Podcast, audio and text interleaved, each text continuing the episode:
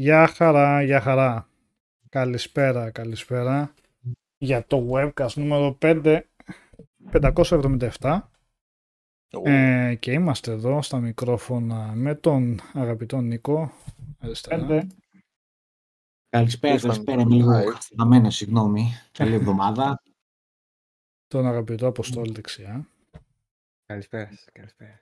Από κάτω αγαπητός Σάβας. Ξεκινάμε oh, αγαπητός, πρέπει να πάω σε όλους. Ναι. Εννοείται και αγαπητός Κώστας. Για κανένα παιδάκια. Ε, μην νιώθει κανείς. Και εδώ Νικόλας. Η πρωτοτυπία στους επιθετικούς προσδιορισμούς... Πάντα, είναι χαρακτηριστικό μου αυτό. Για την uh, παρουσίαση της ομάδας. Εννοείται, ναι.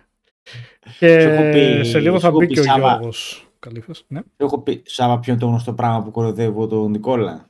Ποιο; Είναι ότι, του λέω πώς λέει το μαγαζί σας πάνω, ξέρω εγώ, στη... στο Κλικής, λέει φυτοφάρμακα Μαρκόγλου. Λέω, φοβερή φαντασία. Και ποιος το έχει, ο Μάρκος Μαρκόγλου. Λέω, καμία φαντασία. δηλαδή δεν, δεν υπάρχει... ναι. Είναι flat εντελώς όλο.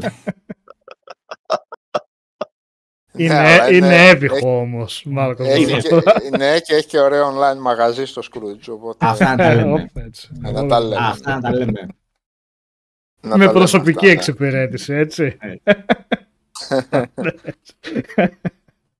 Όχι, ξέρεις κάτι, αυτό μένει και στο μυαλό, ρε παιδί μου. Ξέρεις, τα θυμάσαι όλα. Αν θέλω να πάω να πάρω πάσματα, ξέρω εγώ, φυτοφάρμακα. Πού να πάω, τσακ.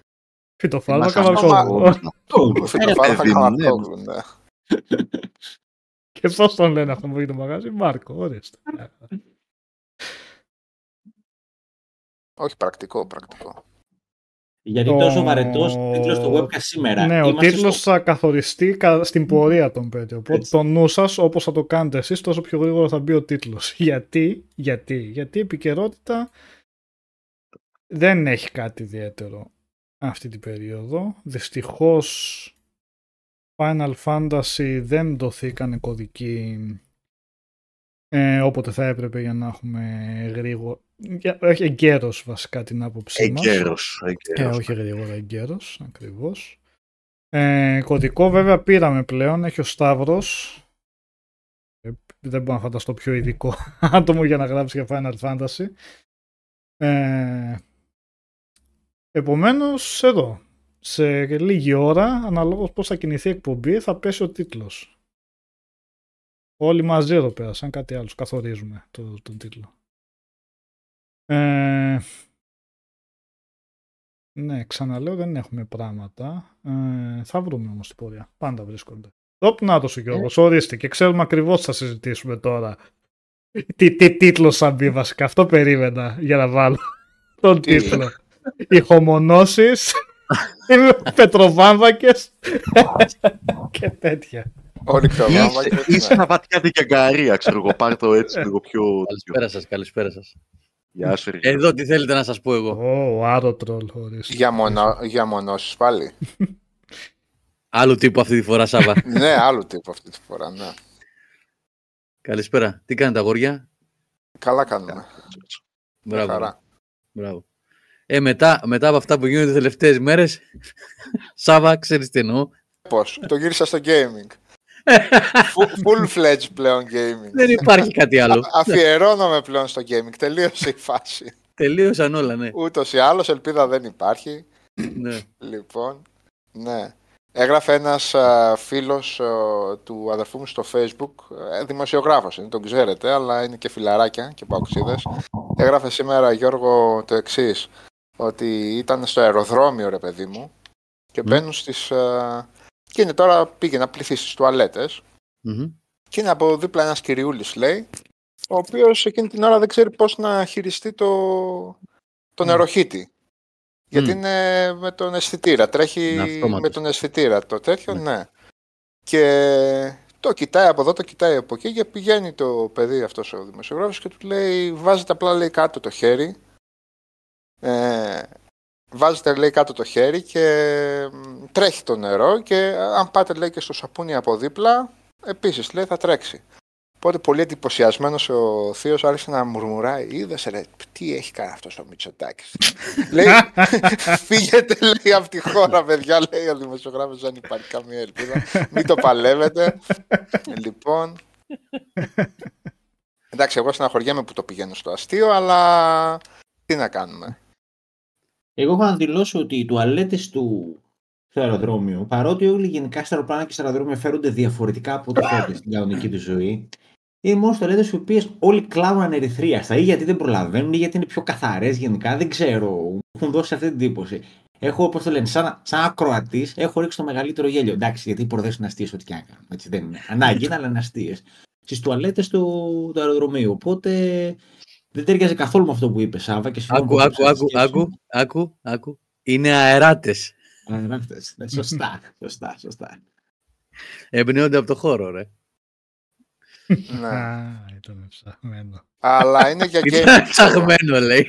Η κατάσταση είναι για δουλειά και για gaming και για βιβλία, τίποτα άλλο. ούτως Ναι, ή ναι, ναι. άλλως. Οπότε, ναι. Για να μην το ξεχάσω, επειδή έχουμε ξεχάσει περασμένες εκπομπές και μας έχει κάνει δώρο πολλούς κωδικούς ένας φίλος μας εδώ στη σελίδα, ότι θα κληρώσουμε σήμερα δύο κωδικούς για PC, για Steam.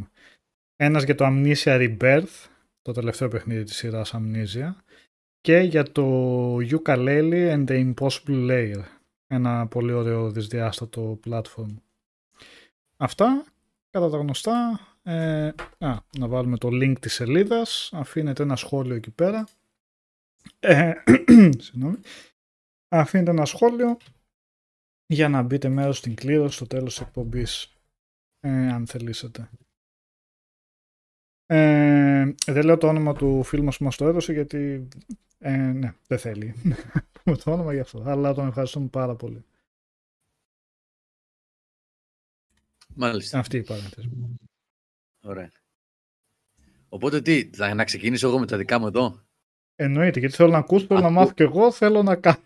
Αφού Βεβαίως, και τη η φωνή μου. κατάλληλη. Πρέπει να πάρεις και τις φωτογραφίες που έχω βάλει όμως εκεί για να τα λέω βήμα-βήμα. Α, θέλεις, ωραία, δεν έχω θέμα. Ναι, γιατί όχι, σιγά μου, Τι να μην θέλω σιγά τώρα. Τι είναι. Λοιπόν, εγώ πρώτα απ' όλα ακούω τη φωνή μου πολύ ωραία τώρα. Οπ. Δεν κατα... Και τι, Θα δεν την καταλάβεις. άκουγες; Όχι, όχι ότι, ότι η φωνή μου είναι πολύ ωραία. Την ακούω πολύ καλά. Όχι την ακούω πολύ όμορφη, πολύ εύυχη, να το πω σωστά. Είσαι Γιατί και δεν την μετριόφρονο. άκουγες. Γιατί. Ε, Είσαι και Έκανε μετριόφρονο. αντιλαλό.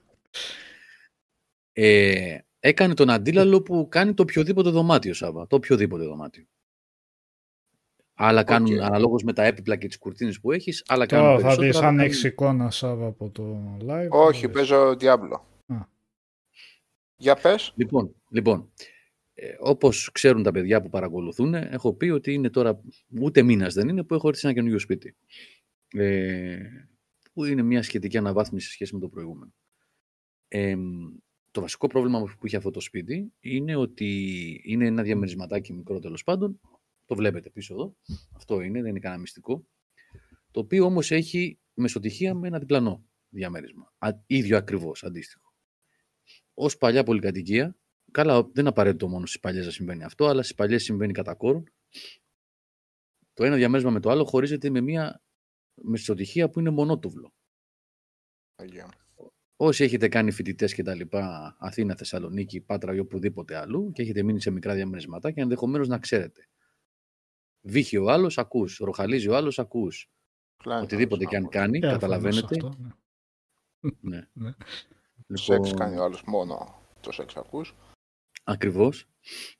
Ε, εγώ είχα πρόβλημα έντονο του τύπου ομιλίες να ακούγονται σαν να είναι μέσα στο σπίτι.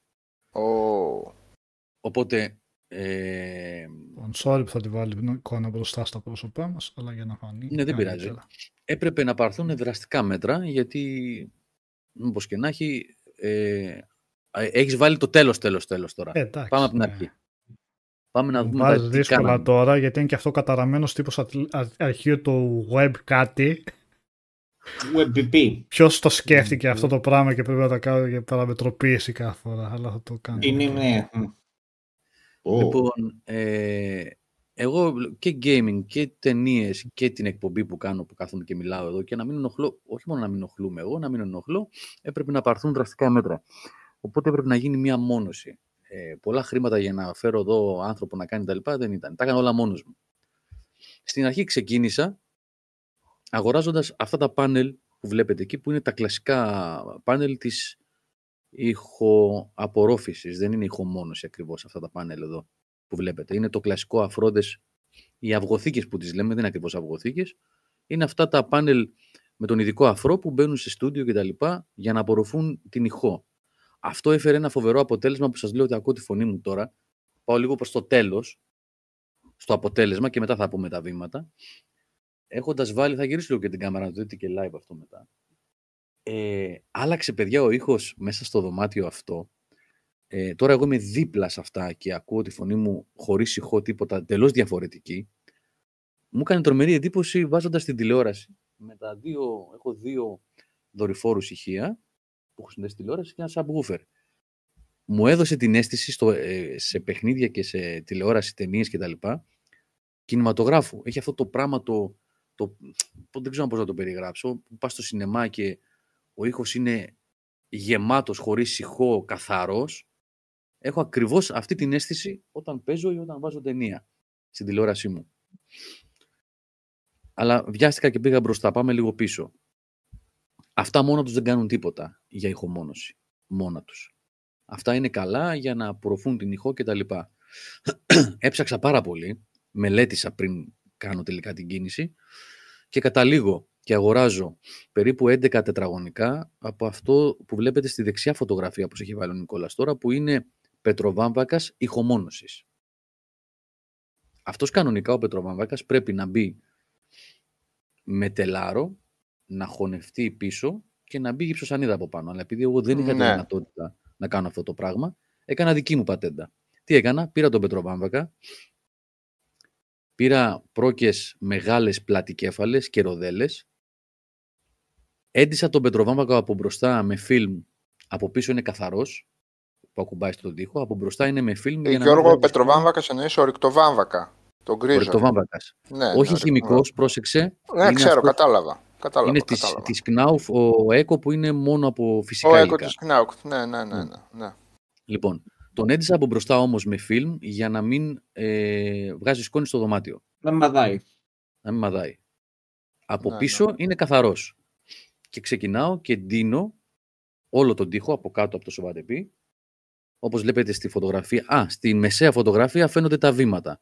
Μπαίνει λοιπόν ο Πετροβάμβακας πρώτα, καρφώνεται με το καρφί αυτό και τα λοιπά, κολλητά να μην αφήνει κενά, όπου είχε κενά έπαιρνα κομμάτια και τα συμπλήρωνα και αφού ντύθηκε όλος ο τείχος με τον Πετροβάμβακα, μετά άρχισα σιγά σιγά, κομμάτι, κομμάτι, κομμάτι και πέρναγα την από πάνω μόνωση και για ομορφιά και για έξτρα μόνωση, το, τις αυγοθήκες να το πω έτσι.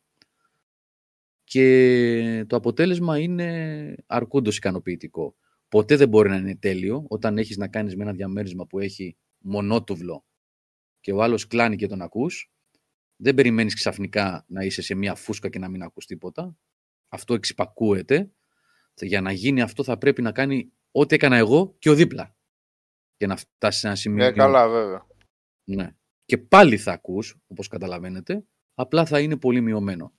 Ε, το θέμα είναι ότι τώρα το αποτέλεσμα είναι Τον- πολύ καλύτερο από αυτό που είχα όταν πρωτομπήκα στο σπίτι. Που Τον είπαμε. ιδιοκτήτη, γιατί να τον ρωτήσεις εσύ άρα τρόλα. Αυτό είναι καρφιά όπως τον ιδιοκτήτη, δεν τον ρωτάς άμα κρεμάσεις κάδρα και τέτοια. Δεν φαντάζομαι να, έκανε, να έγινε στο τύπο. δεν έκανα τίποτα στο σπίτι. Δεν είναι επεμβατικό τίποτα. δηλαδή εκεί πέρα. Ναι, δεν, έ- δεν έγινε καμία επέμβαση. Γι' αυτό σας είπα ότι δεν είχα δυνατότητα για ύψοσανίδε, τελαρώματα κτλ. Γιατί εκεί θα έμπλεκα και από θέμα κόστους και από θέμα με τον ιδιοκτήτη κτλ. Αυτά όλα που έκανα δεν υπάρχει τίποτα που δεν είναι μη αναστρέψιμο. Δηλαδή αυτά μπορούν να Μμμ. ξυλωθούν σε μία ώρα, στοκάρεται ο τείχος, βάφεται και είναι καινούριος. Δεν έχει γίνει κάτι στο σπίτι το οποίο είναι δομικά να αλλάξεις κάτι οτιδήποτε για να ρωτήσεις τον ιδιοκτήτη. Ε, είναι σαν να έχεις κρεμάσει πολλά κάδρα μαζί που λέγει ο Γιάννης, ακριβώς. Ε, μπήκανε κάμποσες, κάμποσα καρφιά, αλλά επαναλαμβάνω δεν είναι τίποτα που χαλάει το σπίτι. Στοκάρεται, βάφεται και είναι σαν καινούριο. Και ήταν τόσο απαραίτητο αυτό, παιδιά, για την ψυχική υγεία και την... Έτσι.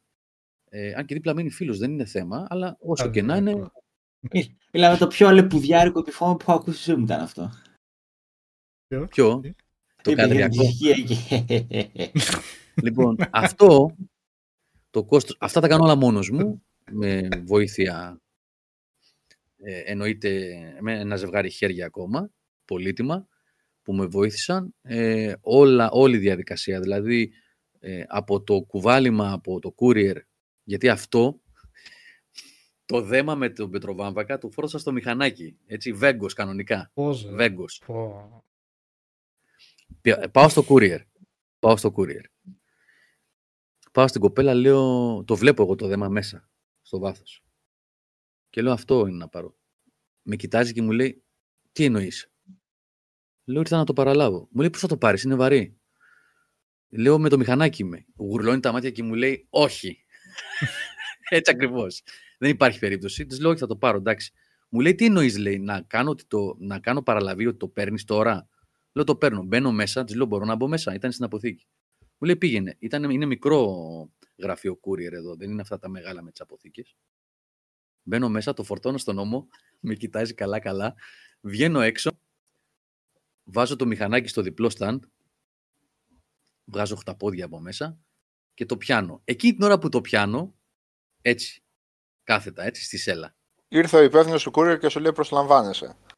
Όχι. έρχεται, έρχεται μία γιαγιά. Γιαγιά, γιαγιά. Εδώ στο Άλσος απέναντι είμαι εγώ, το σπίτι τώρα που έχω μείνει, στο Μπαρτάδικο στο Εγάλη. Με τη μαγκορίτσα της έρχεται κοντά. Με κοιτάζει με ένα πονηρό ύφος. Ξέρεις αυτές οι γιαγιάδες που είναι έτοιμες να πούνε, ξέρεις, να πούνε την εξυπνάδα. Αλλά καλοπροαίρετη όμως. Μου λέει να σε ρωτήσω κάτι, αγόρι μου. Λέω, Ό,τι θέλετε, πείτε μου. Μου λέει, Α, μην γελάσεις. Λέω, πείτε μου ό,τι θέλετε, δεν έχω πρόβλημα. Μου λέει, Σανό, έχεις φορτώσει. Είδε το Μετροβάμβακα έτσι που είχε χυθεί στη σέλα από μακριά. Ήταν σαν άχυρα. Σαν μπάλα με άχυρα. Της λέω, έχω ένα γαϊδουράκι στο σπίτι. και του πήρα να το, να το ταΐσω. Έσκασε Ήταν τα μεγάλη γέλια. η γιαγιά. απόσταση. Ε, όχι, δεν είναι. Ούτε 500 μέτρα. Α, οκ. Ε, Γιο τσάκοντα. μου πιάνει, πιάνει την κουβέντα τώρα εκεί πέρα και ρίχνουμε κάτι γέλια. Μου λέει από την Κρήτη είμαι. Γιατί μου λέει γαϊδουράκι, άσχημα είναι να έχεις. Της λέω, Να το, σαν γαϊδούρι, δεν το φόρτωσα, της λέω. Είναι έτσι, το έχω πετύχει. Και πιάσαμε την κουβέντα με τη γιαγιά, μιλάγαμε κάνα πεντάλεπτο εκεί.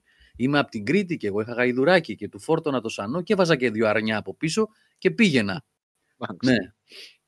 Πολύ καλή γιαγιά, φοβερή. Πιάσαμε την κουβέντα, γελάσαμε λίγο. Και ξεκινάω τώρα σαν το βέγκο λοιπόν. Τσούκου, τσούκου, τσούκου, τσούκου. Ήρθα, το φόρτωσα στην πλάτη, τα ανέβασα πάνω.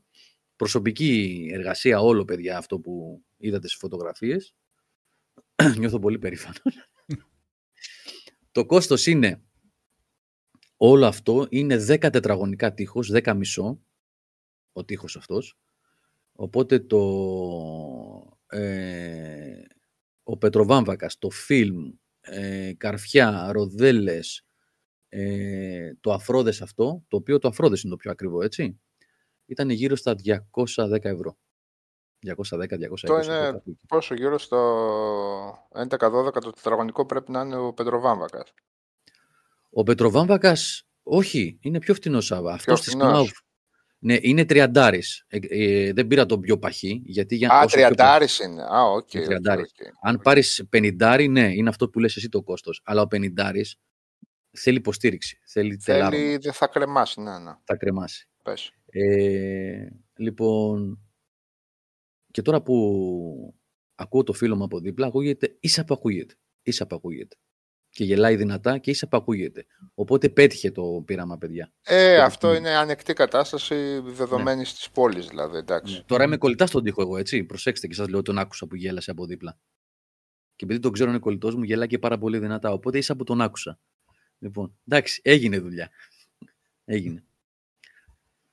Μήπως ακούει και ο γελάει στόχος, για την ε, αγιότητα. Τάσο, ναι, με ρωτάει ο Τάσος αν θα κάτσω καιρό στο σπίτι και ναι, ε, δεν είναι, μπορεί να κάτσω δύο χρόνια, μπορεί να κάτσω έξι μήνες, μπορεί να κάτσω πέντε χρόνια. Αυτό ποτέ δεν το ξέρεις.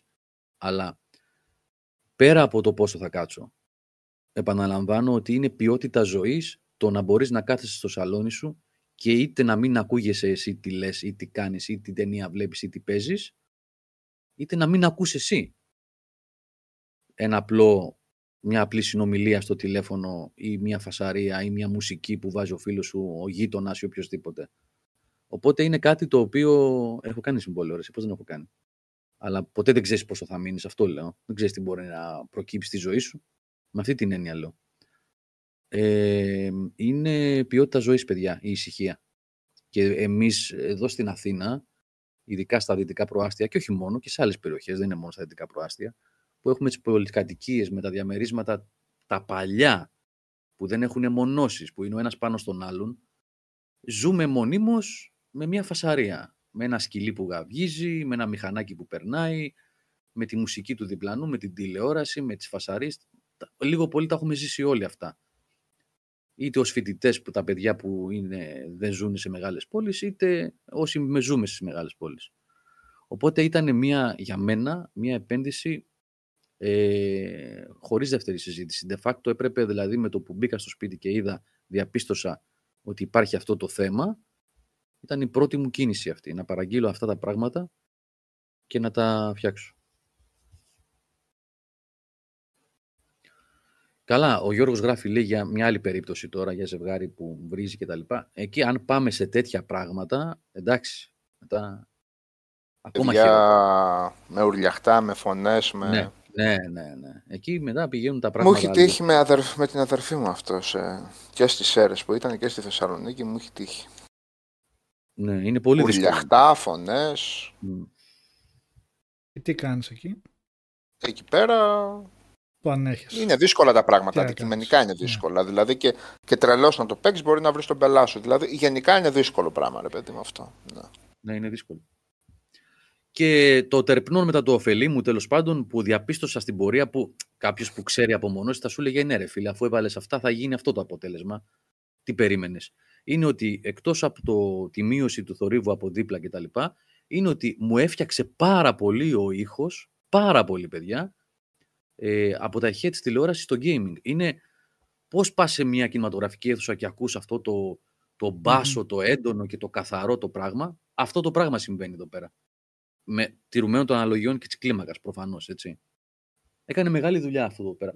Κάτσε να δω αν μπορώ να γυρίσω και την κάμερα. Δεν ξέρω αν φαίνεται λίγο να δείτε. Φαίνεται καθόλου. Ε, φαίνεται το υλικό, ας πούμε. Είναι, το... Φαίνεται το χέρι μου. Ναι. Καλά. Φαίνεται, είναι εντάξει, αυτό που έβαλες στις... Ε... Αυτά υπάρχει λόγος που το έβαλες ένα έτσι, ένα αλλιώς.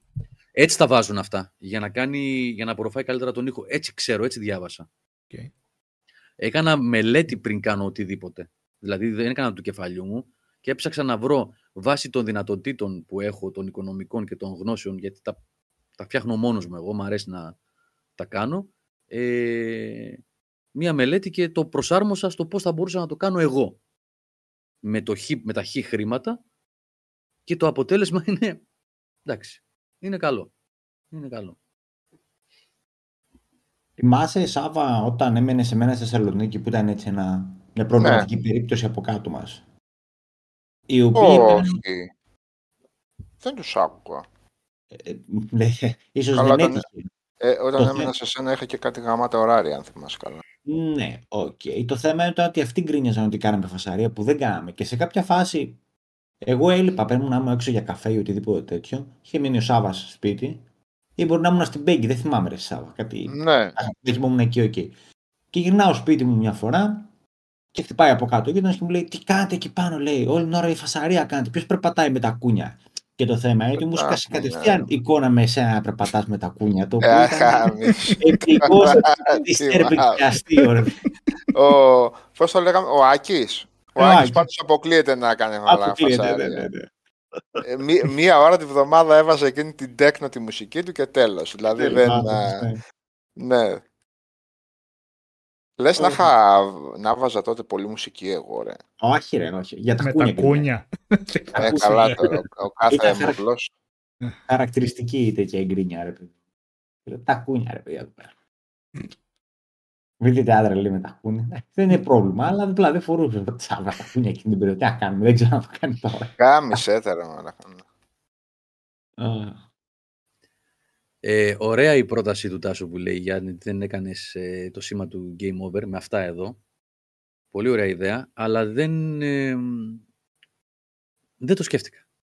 Δεν το σκέφτηκα. Θα μπορούσα να πάρω μερικά μπλε και άσπρα και να κάνω ένα τέτοιο σκίτσο. Ε, σκίτσο, συγγνώμη, ένα σχέδιο. Πολύ ωραία σκέψη. Δεν μου πέρασε από το μυαλό. Ναι, είδες. Στο επόμενο. Μμ. Στο επόμενο. Αυτά. Ορίστε, είχαμε, δεν είχαμε πάλι για δομικά υλικά και μονώσεις μιλήσαμε. Αυτό όμως είναι κάτι το οποίο ε, μπορεί να βρει πραγματικά σαν ιδέα πρακτική αξία. Εγώ το Σε δωμάτιό πολλούς- μου, το γραφείο έχω μόνωση. Το είχαμε κάνει ανακαίνιση βασικά και είχαμε βάλει μόνωση μέσα από τους τοίχους κανονικά, δηλαδή με το πιο παχύτο πετροβάμβακα που λες, σοβάτισμα από έξω νομίζω τι κάνανε.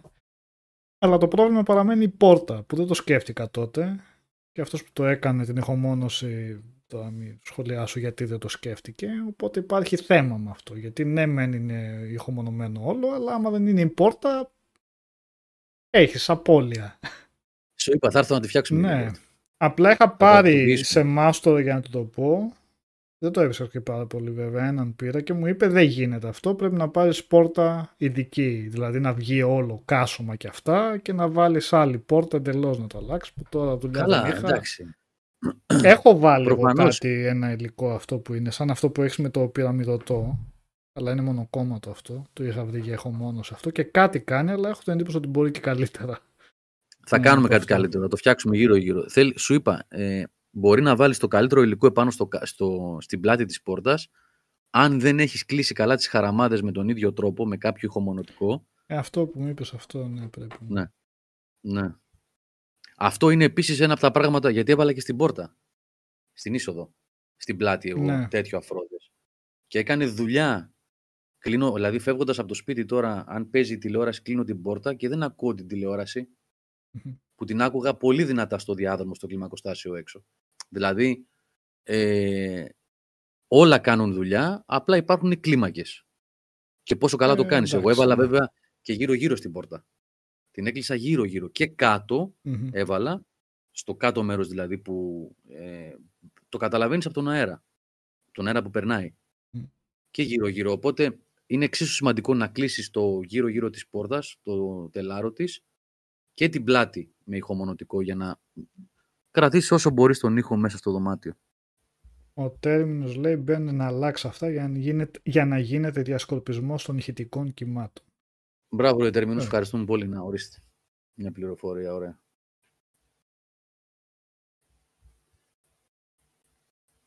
Εγώ το προτείνω ανεπιφύλακτα. Αν πιάνουν τα χέρια σας ή μπορείτε μόνοι σας και έχετε τέτοια θέματα, κάντε το.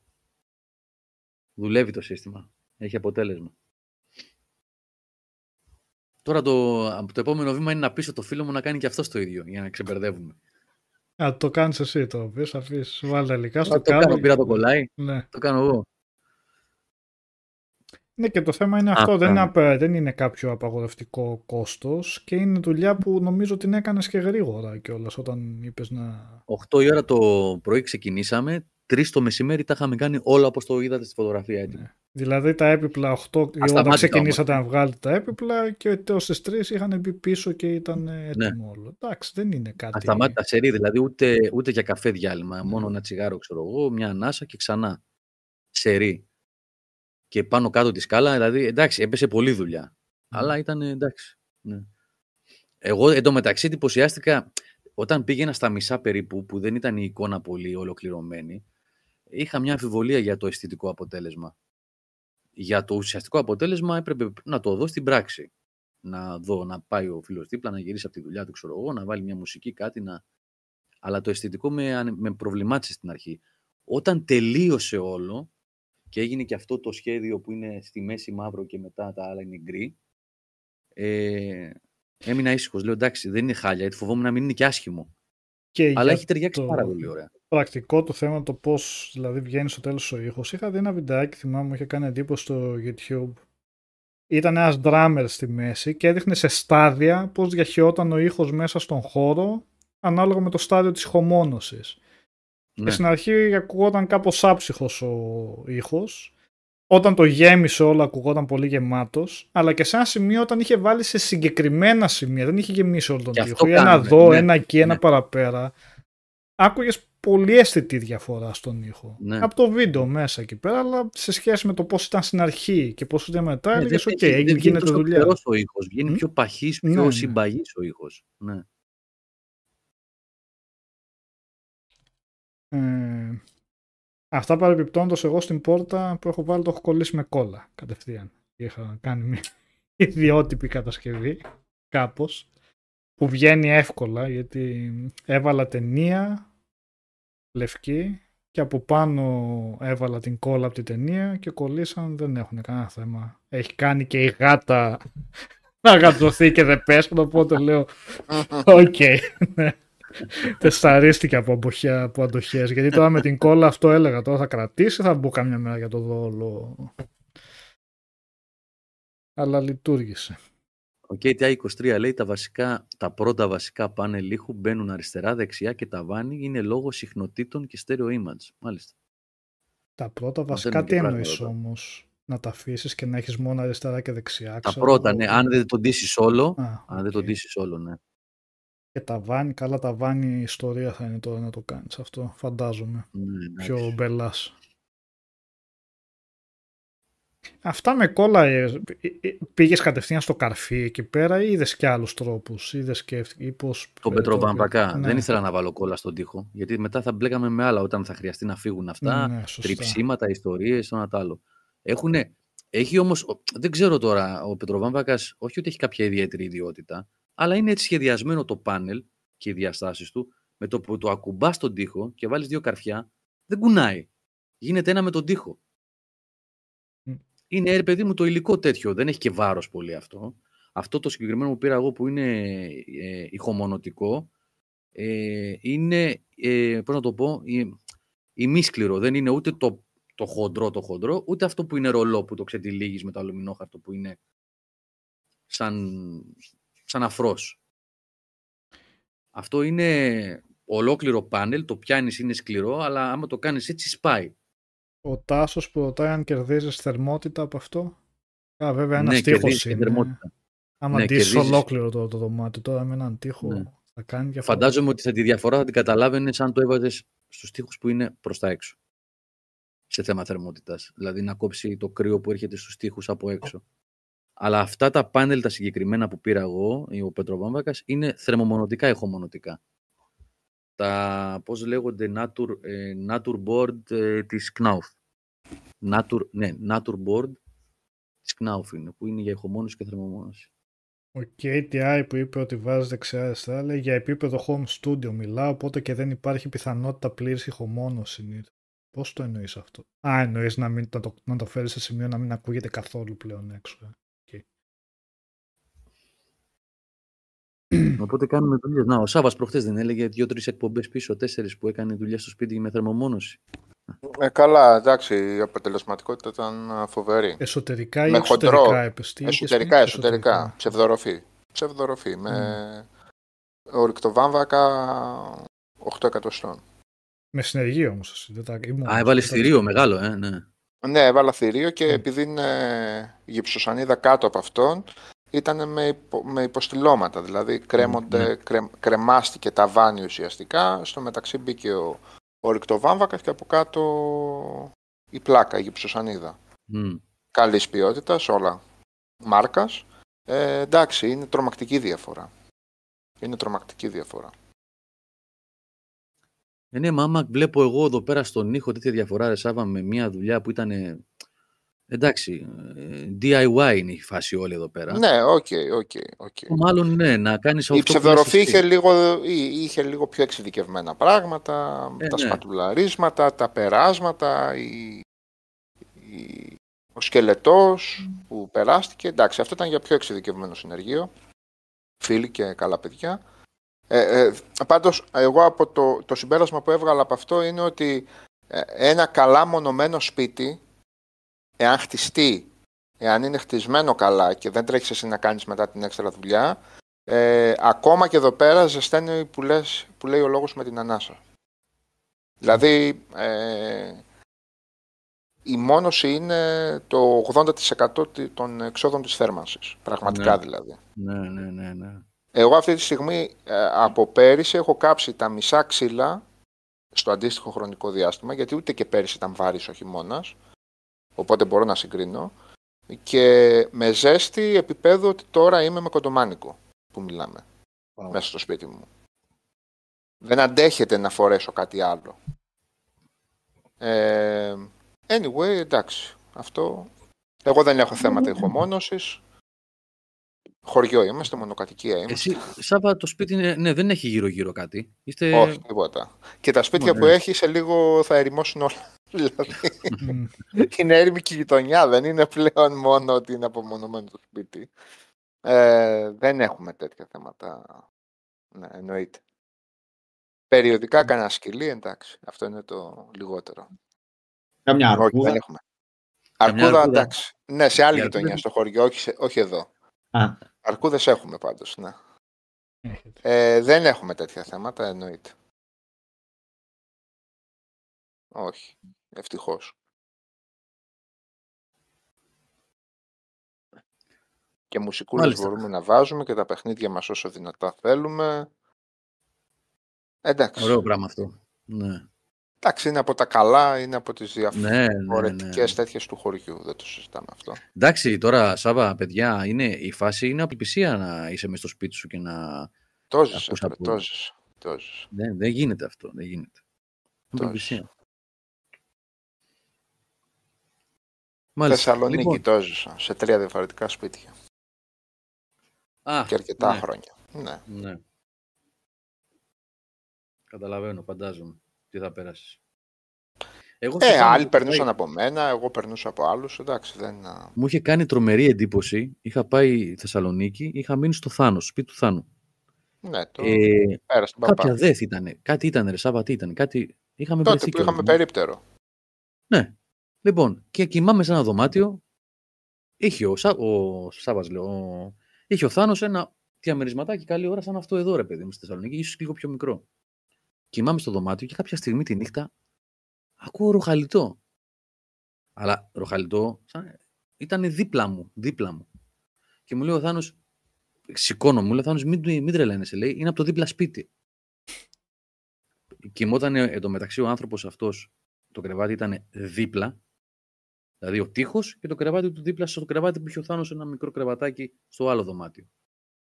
Και παιδιά ήταν σαν να τον είχα δίπλα μου, δίπλα, κοιμόταν δίπλα. Του λέω καλά ρε, τι γίνεται, όταν δηλαδή μιλάνε και τα λοιπά, άσε μου λέει δεν θες να ξέρεις, γιατί ήταν και περίπτωση σαν αυτή που έγραψε το παιδί προηγουμένως με φασαρίες, φωνές και ουλιαχτά. Ναι, δεν είναι. Δύσκολο πολύ. Ωραία. Ηχομόνωση φτιάξαμε. Τι θα παίξουμε για να ακούμε τα παιχνίδια καλύτερα; War. Για... Skull and Bones. Μπάνσες. Ωραία. Το Ορίστε, Elden Ring, είπατε το απ' όλα. DLC. Ξεκινήστε. Και όλο το καλοκαίρι. Αχ, Παναγιά του. Λοιπόν, για God of Νικόλα. War 22 ώρες στο, στο Ragnarok. Καλά είμαι. Και το άλλαξα από το Give Me Balance γιατί παρά ήταν εύκολο το Give Me Balance. Τώρα δεν ήταν τώρα Το σοβαρό. normal ήταν αυτό. Ε, το normal ναι, ήταν δεν. Λοιπόν, άνισο, πολύ άνισο παιχνίδι. Άρα πολύ άνισο παιχνίδι. Με μεγαλύτερο πρόβλημα βέβαια το πρόβλημα του ρυθμού. Δυστυχώς ο ρυθμός του είναι κατακαιρματισμένος. Τι αποφάσεις είναι αυτές, τι θέλουν να κάνουν. Δεν το παρακολούθησε το παιχνίδι τον καιρό που βγήκε για να παρακολουθήσω αντιδράσεις ή το ένα ή το άλλο, να πω την αλήθεια δηλαδή και εντάξει, και στην ηλικία που είμαστε δεν με πολύ αφορά κιόλας. Ε, είναι η επιλογή ας πούμε της ε, Σάντα Μόνικα στο- σε ό,τι αφορά το ρυθμό του παιχνιδιού, την εξέλιξή του, τη ροή του και το πότε σταματάς να παίζεις με τον έναν και με τον άλλον είναι εξουθενωτική σε σημεία πραγματικά. Και δεν πρόκειται για κομμάτια του παιχνιδιού που μπορείς να αποφύγεις, είναι κομμάτια του παιχνιδιού που πρέπει να τα παίξεις. Και αν ήταν για ένα τέταρτο ή να- για ένα εικοσάλεπτο, να πάει στο διάλογο να πάει. Εδώ μιλάμε τώρα για ώρες και δύο ώρα και δύο μισά ώρα από ένα σημείο και μετά. Ατελείωτο μπλα μπλα, ατελείωτο. Οκ, έχουν μια ιστορία να διαχειριστούν που ποσώς με ενδιαφέρει. Ποσώς με ενδιαφέρει η ιστορία, όχι ποσώς με ενδιαφέρει ότι το έχουν να το διαχειριστούν. Ε, εγώ δεν έχω νιώσει ακόμα ότι το παιχνίδι με έχει αφήσει ε, να πάρω ανάσα, να μπορέσω να παίξω, να μπορέσω να διαχειριστώ τη μάχη που μου δίνει, την, α, α, την όποια εξερεύνηση έχει, γιατί δεν ξέρω, δεν μπορώ να θυμηθώ καθόλου τους γρίφους του προηγούμενου παιδιά. Παραφαίνονται απλοϊκές οι καταστάσεις εδώ πέρα. Ε, δεν θα κάτσω τώρα να σχολιάσω γραφικά και τα λοιπά. Εντάξει τώρα, αυτά υποθέτω τα έχετε πει κι εσείς. Κατα, καταπληκτικό είναι αυτό οπτικά, αλλά από ένα σημείο και μετά είναι το ελάχιστο που με ενδιαφέρει. Ε, δεν τα καταφέρουν καλά ούτε στη μάχη, δυστυχώς, ούτε στην ε, εξερεύνηση, η οποία είναι σε σημεία είναι απλοϊκή σε επίπεδο προσβολής. Δηλαδή το πάω, πάω, πάω σε ένα διάδρομο και δεξιά πηδάω κάπου και έχει μπαόλου και ξανακατεβαίνω. Τι είναι αυτό, τι πράγμα είναι αυτό; Εντάξει, παιδιά, εσείς κάνετε αυτή τη διαδρομή πάνω από 15 λεπτά περπάτημα και βάλετε και τρία μπαούλα στην πορεία. Τι πράγμα είναι αυτό, δεν καταλαβαίνω. Και βέβαια και το λατρεμένο μου, το αγαπημένο μου απ' όλα, το πιο αγαπημένο απ' όλα, σπάσιμο των κινήσεων από τους ε, εχθρούς ε, σε light και heavy runic attacks. Νόμιζα ότι δεν το είχε, τελικά το έχει. Ξεκινάς στο animation του runic attack και τη στρώσου. Καταπληκτικό αυτό. Γενικώς. Ε, είχα, είχα, βγάλει, είχα κάνει πυρετό τότε με τις Βαλκυρίες στο πρώτο. Δυστυχώς το βλέπω και στο δεύτερο. Ε, anyway, υπάρχει μια απόφαση, υπήρχε και στο προηγούμενο, σαφώς, το οποίο βέβαια ήταν πολύ πιο σκοτεινό, πολύ πιο brutal, γενικά σαν προσέγγιση. Ίσως ήταν και τα περιβάλλοντα βέβαια, αν θυμάμαι και στο προηγούμενο, είχαμε Βάναχάιμ, είχαμε Χέλχάιμ, είχαμε διάφορα. Εδώ πέρα εντάξει είναι πιο ανοιχτόχρωμα και ζωηρόχρωμα τα περιβάλλοντα, υπέροχα. Ε, αλλά η χρήση των όπλων από ένα σημείο και μετά, ε, και αυτό έχει να κάνει με τη δομή της μάχης, δεν έχει να κάνει με το God of War ή το... Εφόσον αποφασίζει δηλαδή ο δημιουργός ότι τα κόμπο του δεν είναι χ, ψ, a και πρέπει να είναι σημαδεύεις και κάνεις κάτι άλλο ή κάνεις dodge και κάνεις κάτι άλλο κτλ. Αυτό το πράγμα ε, ουσιαστικά σε κάποιες μάχες καταλήγει exploit συγκεκριμένων κινήσεων. Είναι, είναι μοιραίο δηλαδή να είναι exploit συγκεκριμένων κινήσεων. Είναι exploit του dodge, είναι exploit ε, σε κάποιες περιπτώσεις όταν σου το επιτρέπει του range attack του ranged attack. Ε, και βεβαίως ας μου πει κάποιος ότι κάνω κάτι λάθος στο lock γιατί δεν έχω καταλάβει τι γίνεται με το lock. Κάνω, έχει κάποιες άλλες επιλογές, είδα ότι έχει classic lock, έχει, ε, οι άλλες επιλογές μου φάνηκαν χειρότερες από το classic lock. Το οποίο classic νομίζω ότι είναι το lock ότι λοκάρεις. Το classic, το, τα υπόλοιπα ήταν όταν έρχεται κάποιος πιο κοντά σου ή όταν απομακρύνεται, αλλάζει το lock κτλ. Εγώ το lock το χάνω συνέχεια έχοντας το στο Classic.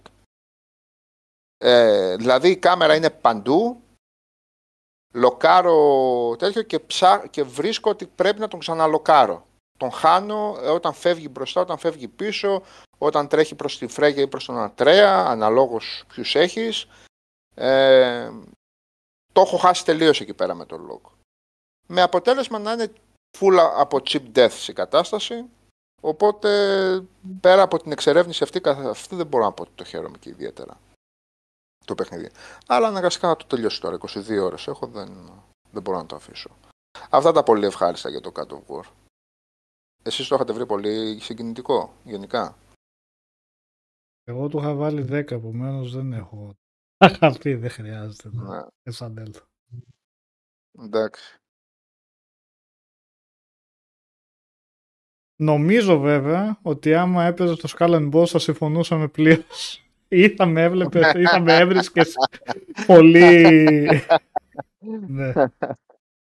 ναι. Πολύ επίοικη.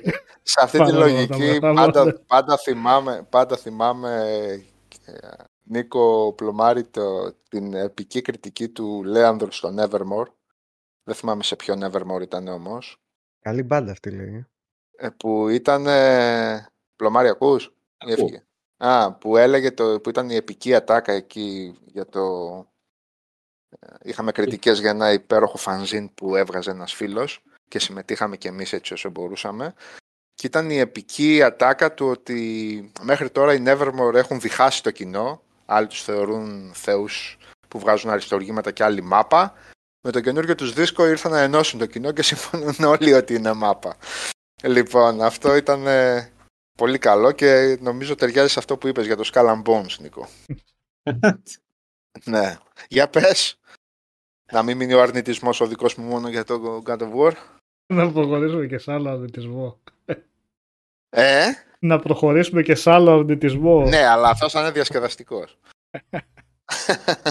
Σε Για περίμενα, σένα γιατί που δεν το μας έχεις παίξει. κανένα όπως Όχι για αφομικά, μένα αυτό το για- review. Τι αυτός είπες θα Κώστα; είναι, ναι. Δεν μας τα έχεις πει κανένα εσύ όσον αφορά το αθμολογικό κομμάτι. Κάτι περίεργα έλεγες στο Discord. Και Εγώ στο Discord έλεγα ότι τουλάχιστον είναι καλύτερο από το Avatar.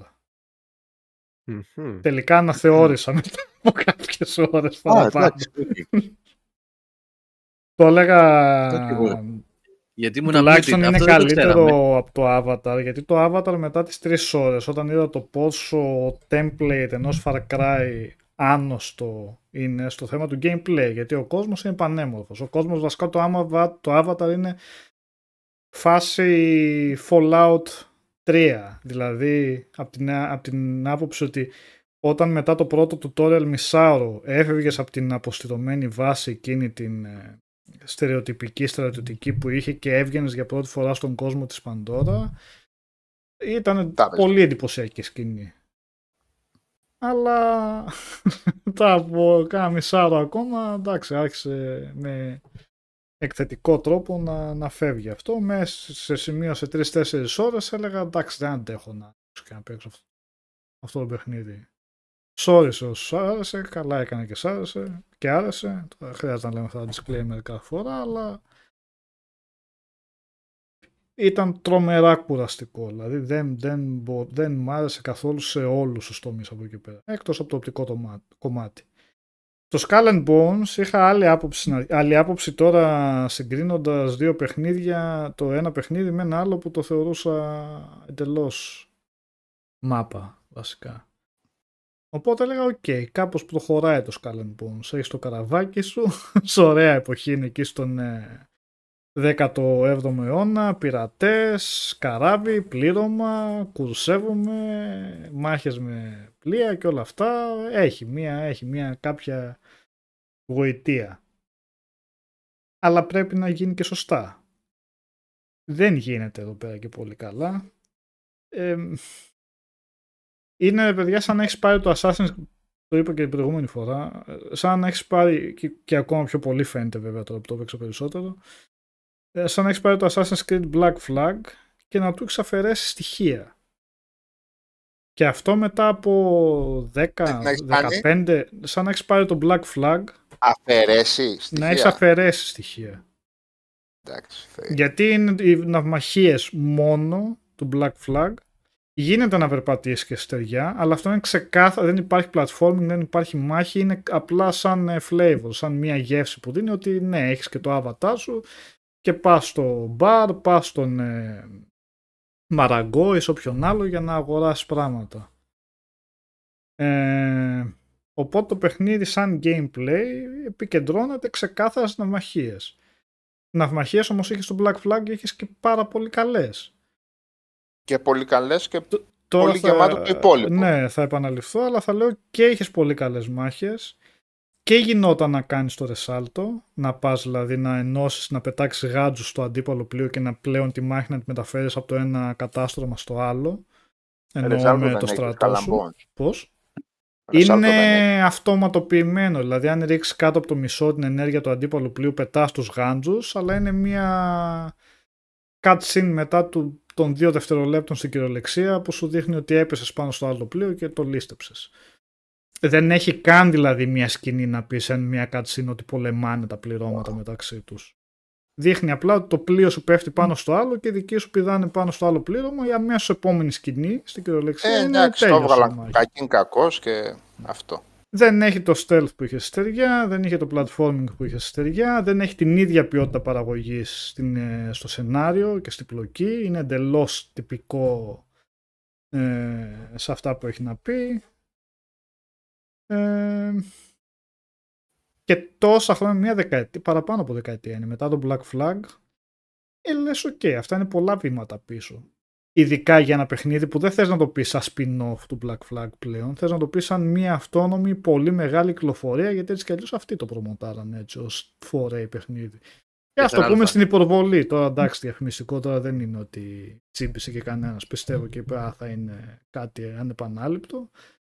Το θέμα είναι όμως ότι αυτό είχαν στο μυαλό τους ότι κάνουν. Έτσι. Ε, οπότε είναι πολύ υποδέστερο σε σχέση με ένα παιχνίδι που βγήκε πολλά χρόνια πριν. Οπτικά Εντάξει, δεν το λες ότι είναι κακό, απλά δεν είναι κάτι ιδιαίτερο. Δηλαδή θα βάλεις το Black Flag άμα το πάρεις σε κάνει υπολογιστή με όλα στο maximum και εντάξει δεν θα πεις ότι πώς τι κάνει τη θάλασσα, τα εφέ και όλα αυτά. Είναι καλό, εντάξει, τώρα δεν θα κάτσω να κατακρίνω και το τεχνικό τομέα, απλά δεν είναι κάτι ιδιαίτερο, δεν είναι ότι θα το πάρεις και θα πεις πω τουλάχιστον το πώς μεταφέραν τα εφέ από τις μάχες, από τη θάλασσα, από όλα αυτά είναι κάτι τρομερό. Δεν είναι. Και πέρα από αυτά, παίζω, παίζω, είναι τυπικές αποστολές που πας κάποια πράγματα από το ένα λιμάνι στο άλλο, θες να καταστρέψεις το τάδε πλοίο, θες να κάνεις ντου σε κάποια άλλη βάση, και όλα αυτά. Τώρα μου έχει βγάλει αποστολή, πήγαινε 5-6 ναυτικά μίλια σε μία βάση στην άλλη άκρη του χάρτη. Και έχει ένα πλοίο το οποίο δεν έχει καμία ιδιαιτερότητα στην κίνηση. Δεν έχει να κανονίσει σπανιά, δεν έχει να κανονίσει τι θα κάνει το πλήρωμα. Απλά πας. Το βάζεις μια πορεία και πάει και το στρίβεις λίγο εδώ, λίγο εκεί. Και είμαι τώρα να κάνω σε πραγματικό χρόνο αυτή την απόσταση που δεν γίνεται τίποτα. Φτάνεις εκεί και μου λέει μετά πάνε τέσσερα μίλια στο άλλο. Πάω εκεί, πάνε πέντε μίλια στο άλλο. Και λέω σιγάρα παιδιά, ρεμίστε λίγο γιατί με βάζετε να κάνω. Τέτοια ταξίδια από το ένα μέρος στο άλλο χωρίς να έχετε ένα στοιχειώδες βάθος στο πώς γίνεται αυτό το ταξίδι. Εντάξει, εκεί κάπου είναι το παιχνίδι, σου λέει δεν, δεν έχουμε, είναι ένα απλά βαρετό κουραστικό πράγμα. Και τίποτα. Για να, για να έχουμε 30 ώρες παιχνίδι, μην λέμε ότι έχουμε 15, να λέμε ότι Ναι. έχουμε 30. Οι άλλες 15 θα είναι πήγαινε εκεί και ξανά άλλα. Ε, Κλασικά, εντάξει. Η κοτσά μου. Τετραπνοή παιχνίδι βγάλανε. Α, Το Απίστευτο. Εντάξει, το Dredge, πάρανε ναι, γιατί το Dredge μου καθότανε, άρεσε μωρέ. πολύ πιο πολύ. Που λέει εδώ ο Γκόλιθος, που είναι εντάξει, είναι παιχνίδι τώρα, δεν σχολιάζονται σαν επίπεδο παραγωγής, αλλά είχε πολύ πιο ενδιαφέρον στο πώς προχωρούσε και πώς ήταν ο έλεγχος του πλοίου, που ήταν και εκεί πολύ απλό.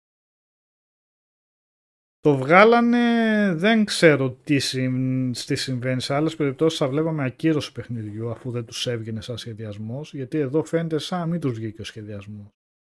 Τουλάχιστον για gas.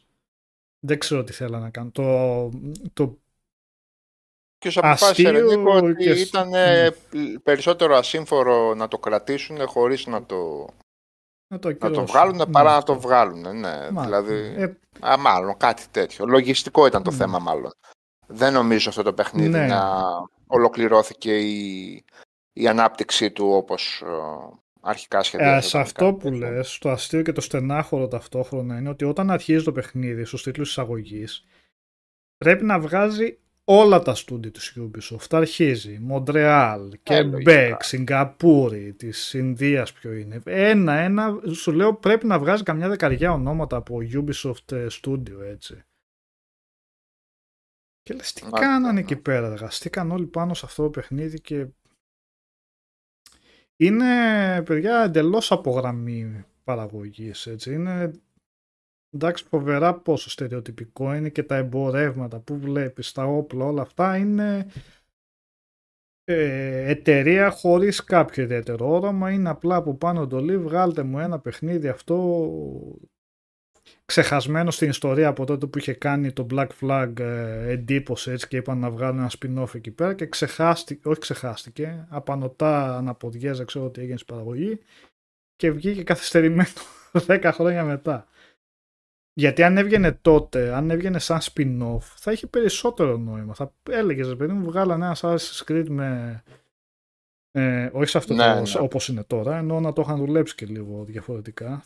σαν spin-off, όχι σαν μεγάλη παραγωγή, σαν κάτι πιο συγκρατημένο έτσι σε μέγεθος, θα έλεγες: Οκ, έχει κάποιο νόημα. Το βγάλαν και με ίσως το εντελώς υποθετικό σενάριο με λίγο πιο χαμηλή τιμή, γιατί είχε ναυμαχίες και ήταν καλές. Άρα, αφού τους βγήκαν καλές, θα βγάλουμε ένα παιχνίδι που είναι μόνο με ναυμαχίες.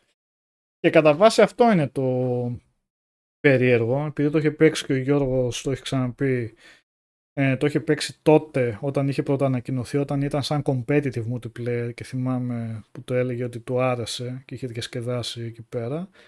Νομίζω ήταν πολύ χαμένη ευκαιρία που απλά δεν βγήκε τότε σαν ένα competitive multiplayer spin-off του Black Flag. Όπως βγήκε τώρα σαν αυτόνομο παιχνίδι και αυτό δεν έχει καμία... Πραγματικά δεν έχει καμία αξία.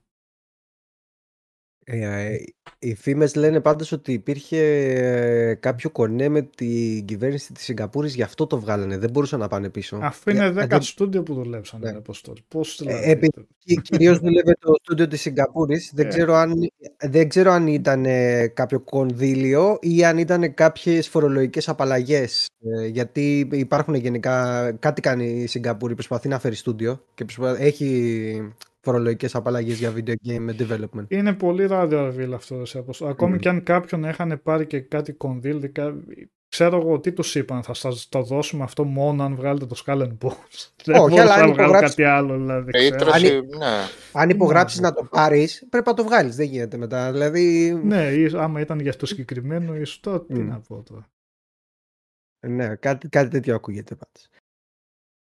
Anyway. Αλλά α, δεν, όσο ήταν στην αρχή, γι' αυτό έλεγε ο Κώστας και το έπαιζε και ωραία πάει. Εκεί ειδικά που μου άρχισε κάτι τρελά ταξίδια και άρχισε πλέον να επαναλαμβάνει και φοβερά ο σχεδιασμός των αποστολών.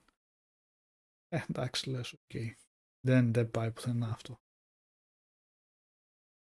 Ναι, δεν σε πάει μετά από κάποια φάση. Ναι. Δηλαδή, κάπου στο τρίωρο, τετράωρο που παίρνεις και το πρώτο, δεύτερο καράβι και γουστάρεις, λες ε, πολύ καλά. Μετά όμως που Ε, ναι. πας το ένα σημείο στο άλλο, ρίχνεις το, το πράγμα εκεί, ξαναγυρνάς πίσω. Ε, το λες τώρα, δίνεις τι στο- θα κάνω αυτό, θα κάνω, θα, Ω, θα κάνω ταξίδια. Γεια σου Μιχάλη, καλώς το βα. Γεια σου Μιχάλη. Πια τα μικρόφωνα Μιχάλη. στο. Όλα καλά. Ε, ναι, εντάξει. Θα δούμε. Αυτά για το Skull and Bones. Ότι μόνο τέτοιες μαλακίες θα βγάζεις τώρα η Ubisoft. Division, Skull and Bones. Θα βγάλει και για 500 Assassin's Creed. Κάτσε, κάτι θα γίνει. Εγώ περιμένω να δω το Star Wars στο Atlas που φάνηκε σε Μμμ. πρακτικό. Αν το βγάλουν και αυτό έτσι. Αν και. Ναι, Είπανε φέτος αυτό. ναι. ναι. Για να δούμε. Εντάξει. Ε, για το, το, το Elden Ring το trailer, αλλά τι να πούμε για το trailer. Τι να Εντάξει, πούμε. φαίνεται ενδιαφέρον, ναι. Φαίνεται ενδιαφέρον. Να το δούμε, να έρθει. Ε, ενδια- Έχει λίγο Ένα ενδιαφέρον. ενδιαφέρον το έχει. Ε, ε, Ένα ενδιαφέρον 350 ώρων πρέπει να το έχει. ναι, εγώ φοβάμαι λίγο day one, αλλά εντάξει. Θα- Πρέπει να θυμηθούμε που να παίζουμε όμως. Ε, Το έχετε ξαναπιάσει. Ναι, Ε, αυτό είναι θα το βάλουμε. πρόβλημα. οκ. Ναι, για Αυτό είναι το 160 πρόβλημα. ώρες περίπου. Το θυμάσαι εύκολα όταν το ξαναπιάσει την άλλη. Λες. Ναι, ναι, ναι. Ναι. Το είχα Ε, βάλει τι, πριν ρε, κάτι εβδομάδες. Δεν είναι Γεια σας, μείω. παιδιά. Ο χειρισμός είναι. Όπ, να το σου Μιχάλη. Γεια σου Μιχάλη. Ε, το Neo, ναι, άμα τα αφήσεις και μετά πας να το ξαναπιάσεις, θα πεις: OK, πρέπει να το βάλω από την αρχή να δω tutorials και όλα. Αλλά είναι χαρακτηριστικό γνώρισμα της From ότι έχει τόσο βαθύ gameplay με απλό χειρισμό που Μμμ. τον καταλαβαίνεις απευθείας. Εντάξει, να εξοικειωθείς πάλι λίγο με τα, με τα οπλάκια τα, αυτά τα αγαπημένα σου. Ναι, Μμμ. Με το build σου, ας πούμε. Τι κάνεις για να Με ρίξεις. το build σου, ναι, Μμ. ναι. Από την άλλη όλο το παιχνίδι είναι μια τεράστια αρένα εξοικείωσης, δηλαδή ξέρεις κάθε περιοχή που θα μεταφερθείς, τι είδους εχθρούς θα έχεις, να δοκιμάσω και αυτό, να δοκιμάσω και εκείνο. Δηλαδή η υπόθεση μιας ώρας είναι νομίζω να βρεις τα πατήματά σου, όχι παραπάνω. Μμμ. Αυτό Και τώρα... το καλό είναι ότι θα είναι σε διαφορετική περιοχή τελείως Ναι. έτσι. Οπότε μπαίνεις και. Ναι. Γιατί και εγώ το σκέφτομαι, ξέρω εγώ τι θα κάνουμε. Θα το ξεκινήσω από την αρχή ή θα το πιάσουμε από εκεί που το είχαμε αφήσει, ρε παιδί. μου. Α, αυτό τώρα αν έχεις βγάλει το παιχνίδι και έχεις το save του τερματισμένου θα μπορείς να πας στον άλλο κόσμο. Από εκεί που είπαν Κανείς ότι δεν πας. ξέρει πώς Όχι, λειτουργούν άμα σε τα- έχει ξαναρχίσει από την αρχή, Κανείς δεν έχει ξέρει πώς λειτουργούν. ε, Ξέρουμε, είχε πληροφορίες ξέρουμε για το από πώς πού Όχι, θα όχι, μπεις όχι. στον κόσμο. Ξέρουμε. Σιγά μην είχε.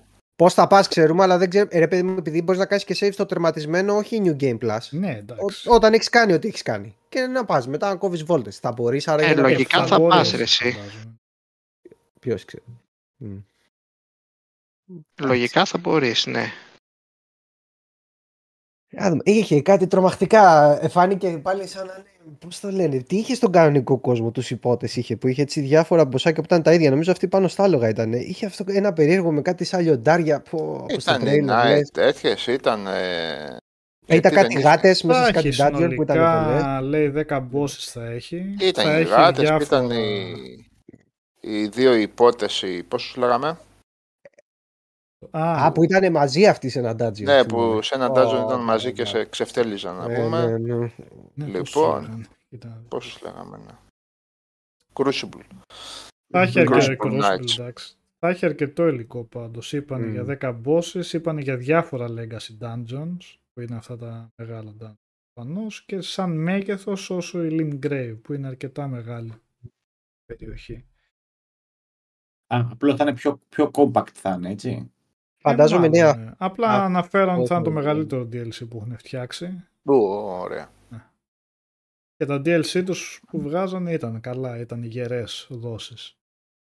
Ήταν γερές, ήταν. Α, και θα Καλά έχει είναι. και όχι απλά νέα όπλα, θα έχει καινούργιες κλάσεις όπλων, 6-7 κλάσεις όπλων, οπότε εντελώς Τι θα έχει ρε Διαφορετικό. φίλε, Τσα, τσάκραμ θα έχει, τι θα έχει. έλατε.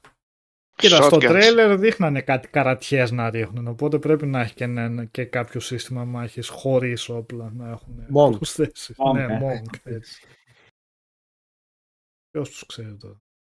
Α, Αυτό βασικά νομίζω είπες στη συνέντευξη μου για Ζάκη ότι είναι η μεγαλύτερη προσθήκη του DLC, τα διαφορετικά είδη μάχης που θα έχει. Πάει να έχει ό,τι θέλει, μια χαρά θα είμαστε. Και, και Θα αυτά, τα άραγε μάθουμε θα- και αυτά. αυτά θα μπορείς να τα κάνεις από την αρχή, άμα πάρει το DLC. Δηλαδή να κάνεις new game, θα Ε, μπορείς να το τώρα- πάρεις έτσι. Ποιος ξέρει. Είναι, ναι. κουβέντα. Εγώ σίγουρα δεν έχω save στο τέλος του παιχνιδιού, έχω σίγουρα save στο, στο New Game Plus. Και εγώ. Μμμ. Δεν ξέρω, Εγώ επειδή είναι στο ανοιχτού τέλος, κόσμου, αν μπορείς να το πας τρέχοντας εκείνο το σημείο, αν θέλεις. Νομίζω ότι θα είναι κλειδωμένο μέχρι κάποια φάση, έτσι κατάλαβα από αυτά που διάβασα. Αυτό, ο- από, αν θυμάμαι καλά το DLC και είναι σωστό το από πού μπαίνεις, είναι Μμ. στο, στην, στην πόλη, τη μεγάλη. Όχι, Capital. εγώ, κα- εγώ Capital. κατάλαβα. ε, Εκεί είναι. Εγώ Ένα σαν κατάλαβα αυγό ότι που είναι... έχει με ένα χέρι που είναι απ' έξω. Που... Ναι, που αυτό τώρα είναι ψηλό spoil το μποσάκι εκεί που παλεύεις. Είναι ένας Εντάξει. περίεργος ο οποίος είναι. Ε, πώς το λένε, δεν είναι boss που πρέπει να το βγάλεις. Είναι άμα θες πας. Ένας με κάτι αίματα. Εγώ εκεί κατάλαβα ότι θα είναι. Βέβαια δεν το. Μία φορά το έχω παίξει το Elden Ring. Ο Από- Bog. Έχω εγώ την εκεί κατα- εντύπωση στους υπονόμους της Capital είναι. Ναι, έκανα λάθος. Στο... Ναι, δεν ναι. είμαι και σίγουρος, έτσι θα φαντάζομαι στο chat. Εγώ σαν να θυμάμαι ότι αυτό με το χέρι έτσι ήταν ε, εκεί πέρα που ήταν αυτός με τα. και καλά ένας, πώς τον λέγανε. Όχι God of Blood, κάτι of Blood τον Mo. λέγανε. Ο Μόγκρες, ε. Ο Mog, Ο να Mog το είναι- λέει ο ο Mog ευθύμης, αλλά δεν Mog, ξέρω αν ναι, λέει ο εκείνο το Mog σημείο. είναι- Στο Mog είναι που λέει και τον Πέτ. Εκεί δεν ήταν, στους υπονόμους αυτός. Ναι, Ναι, ωραία. εκεί είναι το χέρι στους υπονόμους. Α, οι ναι. υπόνομοι οι οποίοι το να κατέβεις κάτω και με τους ημίτρελους έπεσα δύο-τρεις φορές. Ε, Κλασικά. Ναι, ναι. Εκεί είναι που Αχα. κάνεις ένα, μια τεράστια επιλογή που μπορείς να Άνα, καταλήξεις γεια να σου, είναι ναι. φρέντζι. Μμμ. Αχα. Μην τώρα Εγώ, πες, νο- εγώ νόμιζα ότι είναι εκεί στον άλλο κόσμο που είχε τις λίμνες από τα αίματα. Που είχε κάτι. Είναι ο Μόγκ πάλι. Α, Είναι ο εκεί είναι Mog. πάλι. το, εκεί. το Α, Blood ναι. Palace είναι εκεί πέρα. Μμ, Ναι, αυτό αλλά θυμάμαι. είναι... Αχα. Εκεί τον. Αυτός ήταν και αυτός είχε πόλεμο άσχημο. Τον έβγαλα με μίμη και δεν έβγαινε. Δύσκολος. Ωραίος. Εντάξει, δεν ήταν. Σαν τη Ε, θυμάμαι Μαλένη. ότι έκανε κάτι από τη μέση και κάτω, έκανε κάτι και σε κατέβαζε κατευθείαν. Έτσι θυμάμαι. Τώρα- Εσύ Α, για ο ποια επιλογή Γκόλιθος λες ρε, λέει- για, το, για κάτω, για κάτω, κάτω, κάτω, κάτω που είναι; Στους υπονόμους, ναι. Ναι, στο Που σαν είναι και τσάπερ πίσω που σε από έναν βγάζει. αόρατο τοίχο, έναν κρυφό τοίχο. Ε, με, ναι, ναι, ναι, ναι, ναι. Ο Σωστά. Γκόλτος λέει δεν είναι στους υπονόμους, είναι στο Mogwin Palace που πας από το Snowfield. Εκεί είναι που Τώρα λέει ο χάθηκα. Τόλης. Εκεί είναι το boss fight Ναι. με τον... Η είσοδο ναι. είσοδο- και ο KTI λέει εκεί πέρα, άρα δεν είναι στην Capital. Αυτό το Μμμ. μέρος που είναι πριν την Capital. Δεν θυμάμαι Μετά την καθόλου, αλλά Capital δεν είναι. θυμάμαι ότι πας συγκεκριμένα. Δεν, πα- δεν θυμάμαι αν πας από το χάρτη, αν πρέπει να κάνεις καμιά τηλεμεταφορά ή κάτι. Δηλαδή δεν θυμάμαι αν είναι πάνω στο χάρτη, στον ανοιχτό εκεί.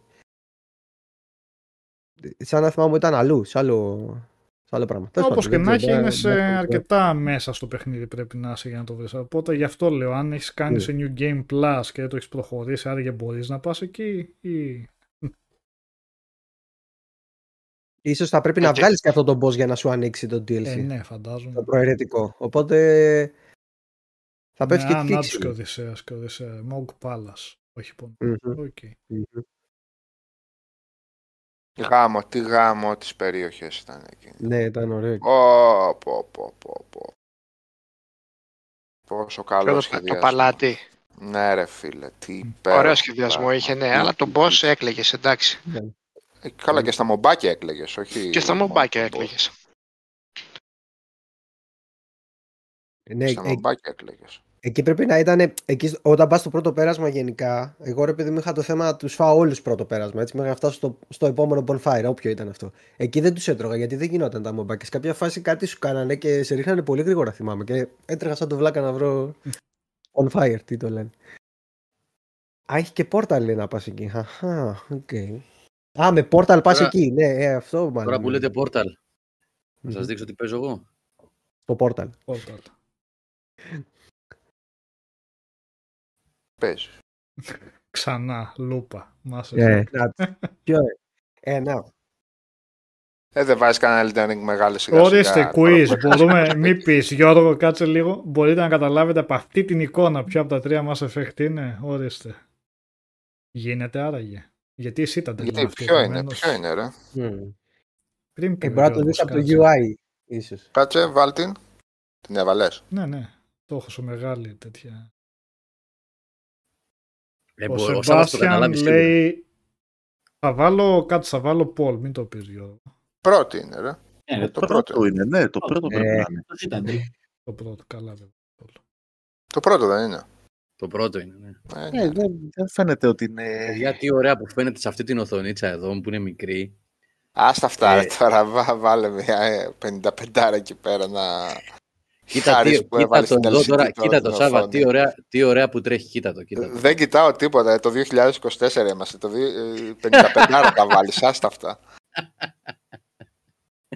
Εντάξει, εσύ, εξυπακούεται, το έχεις παίξει κι άλλες πέντε φορές. Επομένως, Δεν έχεις σημασία. Σε HDR 55 inches με τη G3 Ωραία. την Πάντως, οθονίτσα παίρνει αυτά που αξίζει. Οι περισσότεροι είπαν το ένα, ψηφίζω το ένα. Μμμ. Ο Καστελάνος Σεμπάστιαν είπε το 3. Ο Κόντρακ είπε δεν είναι το 2 πάντως. Ορίστε, ξέρουν. Το ένα είναι, παιδιά, το ένα είναι. Το ένα είναι και το φαίνεται 2 από- γιατί δεν είναι πάντως που λέει ο Κόντρακ. Πού το στηρίζει; Άντε. Από εδώ, εδώ κάνει μπαμ. Ναι, εντάξει. Μμ.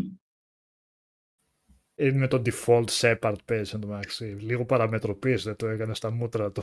Όπως Ε, Πάντα είναι, default. Πάντα. Παλιά. Ε, ναι, ωραίος Δεν είναι έχει default. Citadel το 2, σοβαρά. Δεν το θυμάμαι.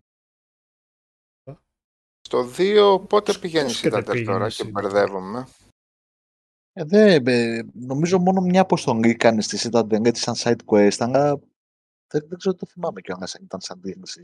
Είναι που πας και συναντάς, ε, πηγαίνεις στο τέτοιο του Άντερσον, στο γραφείο του Άντερσον. Α, το Μπορεί. γραφείο πήγε, αλλά μόνο Μόνο. δεν βγαίνει σε. Που είσαι μέσα, που είσαι Ναι. μέσα στο κτίριο, Ναι. έτσι. Στο που γραφείο είσαι, ναι, και δεν κοιτάς γίνεται. τα Ναι, ναι, ναι. μπαλκόνια. Ναι, δεν κάνεις Μπράβο. τίποτα. Ναι. Ε, Έχει- Ε, αυτό στα δεν το είχα δει, DLC, ότι έχει- κάτσε στα έχει το DLC. photo τι mode. κάνει. Να, Νικόλα, η δικιά σου, ρε. Ναι, ε, ναι, ρε.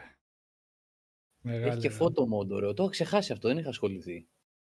Λοιπόν, θα μα παραμετροποιήσω την ερώτηση του Μπάμπη, Γιώργο, που λέει τώρα σοβαρά καλή θα σου αρέσει το Portal. Εγώ θα πω βρίσκεις τελικά χρησιμότητα στο Portal. Να, τώρα παίζω.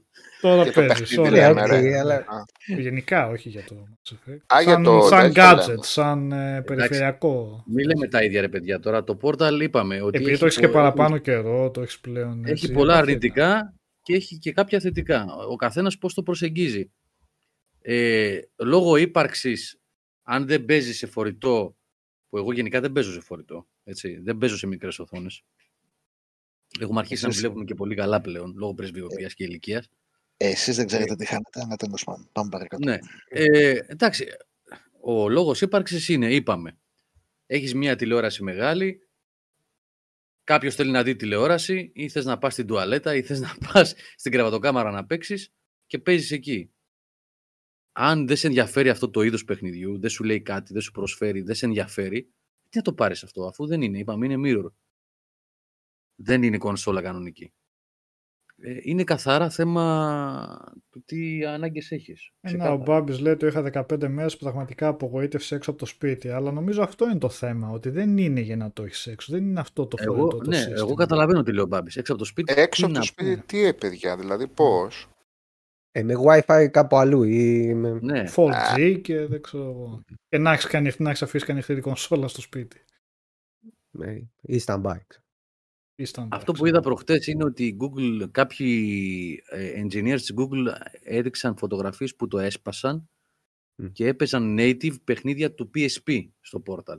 Δεν ξέρω τι και πώς, πώς το κατάφεραν, που δεν έχει ουσιαστικά. Ε, δεν ξέρω τι κάνανε. Ναι, αλλά είπανε πολύ μικρή χωρητικότητα το μηχάνημα στο μηχάνημα. Ε, προφανώς, ναι. Ναι, κάτι 16 γίγα, ξέρω κάτι τί- τίποτα. Ε, ναι, δεν έχει, ναι. Μα δεν φτιάχτηκε για αυτό το πράγμα. Μμ. Πάντως, εντάξει, αν είναι για PSP, μια χαρά θα είναι και τα 16 γίγα. Ναι. Ε, ναι, Α, πόσο Από το χωρητικότητα Switch πιο έχει, πολλά αυτό. έχει πάντως. Χαχαχα. Ναι.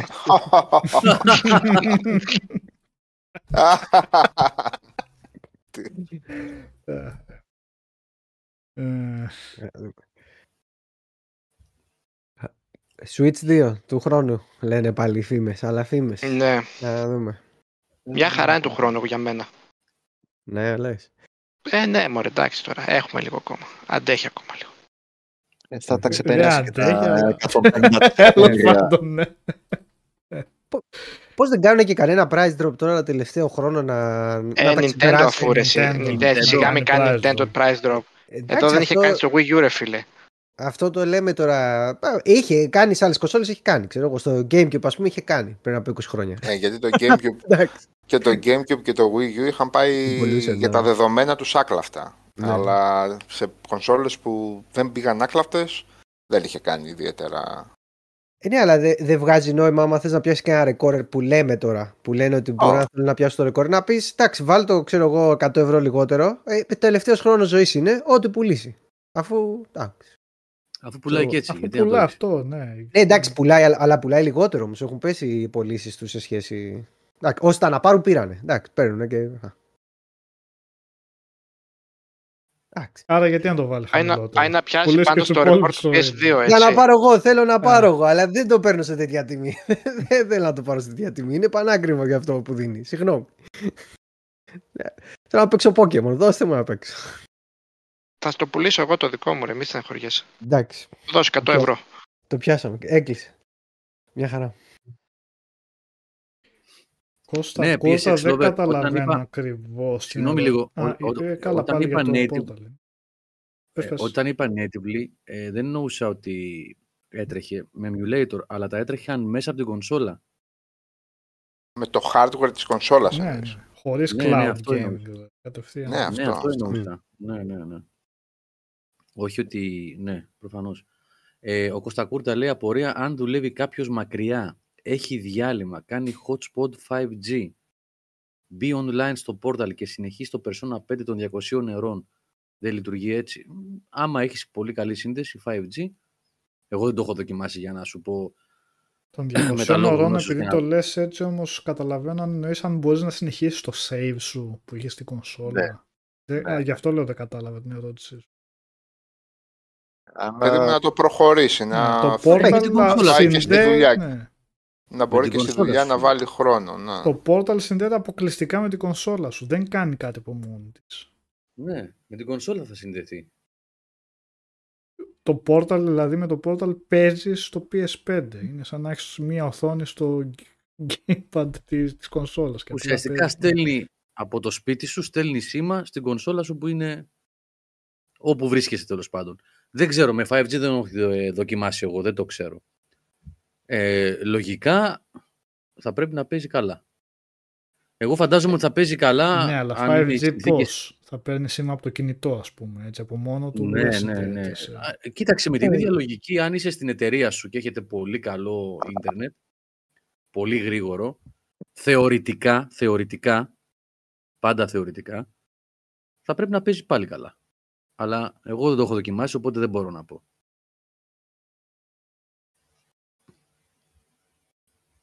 Τώρα, παιδιά, Δεν εντάξει, νομίζω μες στο να σπίτι. έχει νόημα αν την πάρει κάποιος με αυτό το σκεπτικό ότι θα παίζει εκτός σπιτιού. Κάπου να πηγαίνει και να πει ας βγάλω τώρα το όπως είμαι εδώ, όπως κάθομαι το πόρταλ να παίξω εκτός σπιτιού. Λοιπόν, τώρα μου βάλατε ιδέες. Θα το πάρω στη Μπορεί. δουλειά αύριο. Ναι, μπορεί να θέλει για κάνα εξοχικό ρε παιδί μου. Ξέρεις, να έχει άνθρωπος εξοχικό και να μην θέλει Όχι, να πάρει. θα όλο το πάρω PlayStation. στη δουλειά. Θα το πάρω στη Μμμ. δουλειά αύριο. Αύριο το πρωί θα το πάρω στη δουλειά. Θα αφήσω σε stand-by εδώ πέρα ανοιχτή τη- το PS5 και θα κάνω μια δοκίμη. Και την άλλη Δευτέρα, να είμαστε καλά, θα σας πω. Που έχουμε καλό ίντερνετ στο γραφείο εκεί. Θα το δοκιμάσω. Να δω. Πολύ ωραία, ωραία η απορία αυτή. Θα το δοκιμάσω. Ο Ιωάννης λέει κι όμως Νίκ στην Ιαπωνία όλοι έτσι κάνουν. Κάτι θα ξέρεις. Μμμ. Ε, ναι, παίζουν όλοι εκτός σπιτιού. Άμα αν έχεις καλή γραμμή, δουλεύει εγώ με το κίση του, που κολλάω στο κινητό. Μπορώ να παίξω και ε, από το Xbox μου να δώσει έξω και να παίξω στο κινητό μου και από το xCloud. Δηλαδή εντάξει, δεν παίζει τώρα competitive, αλλά ένα παιχνίδι Καλά, που ναι. μπορείς να παίξεις μόνος Ναι. σου, το παίζεις. Δεν έχει μεγάλο πρόβλημα. Δουλεύει.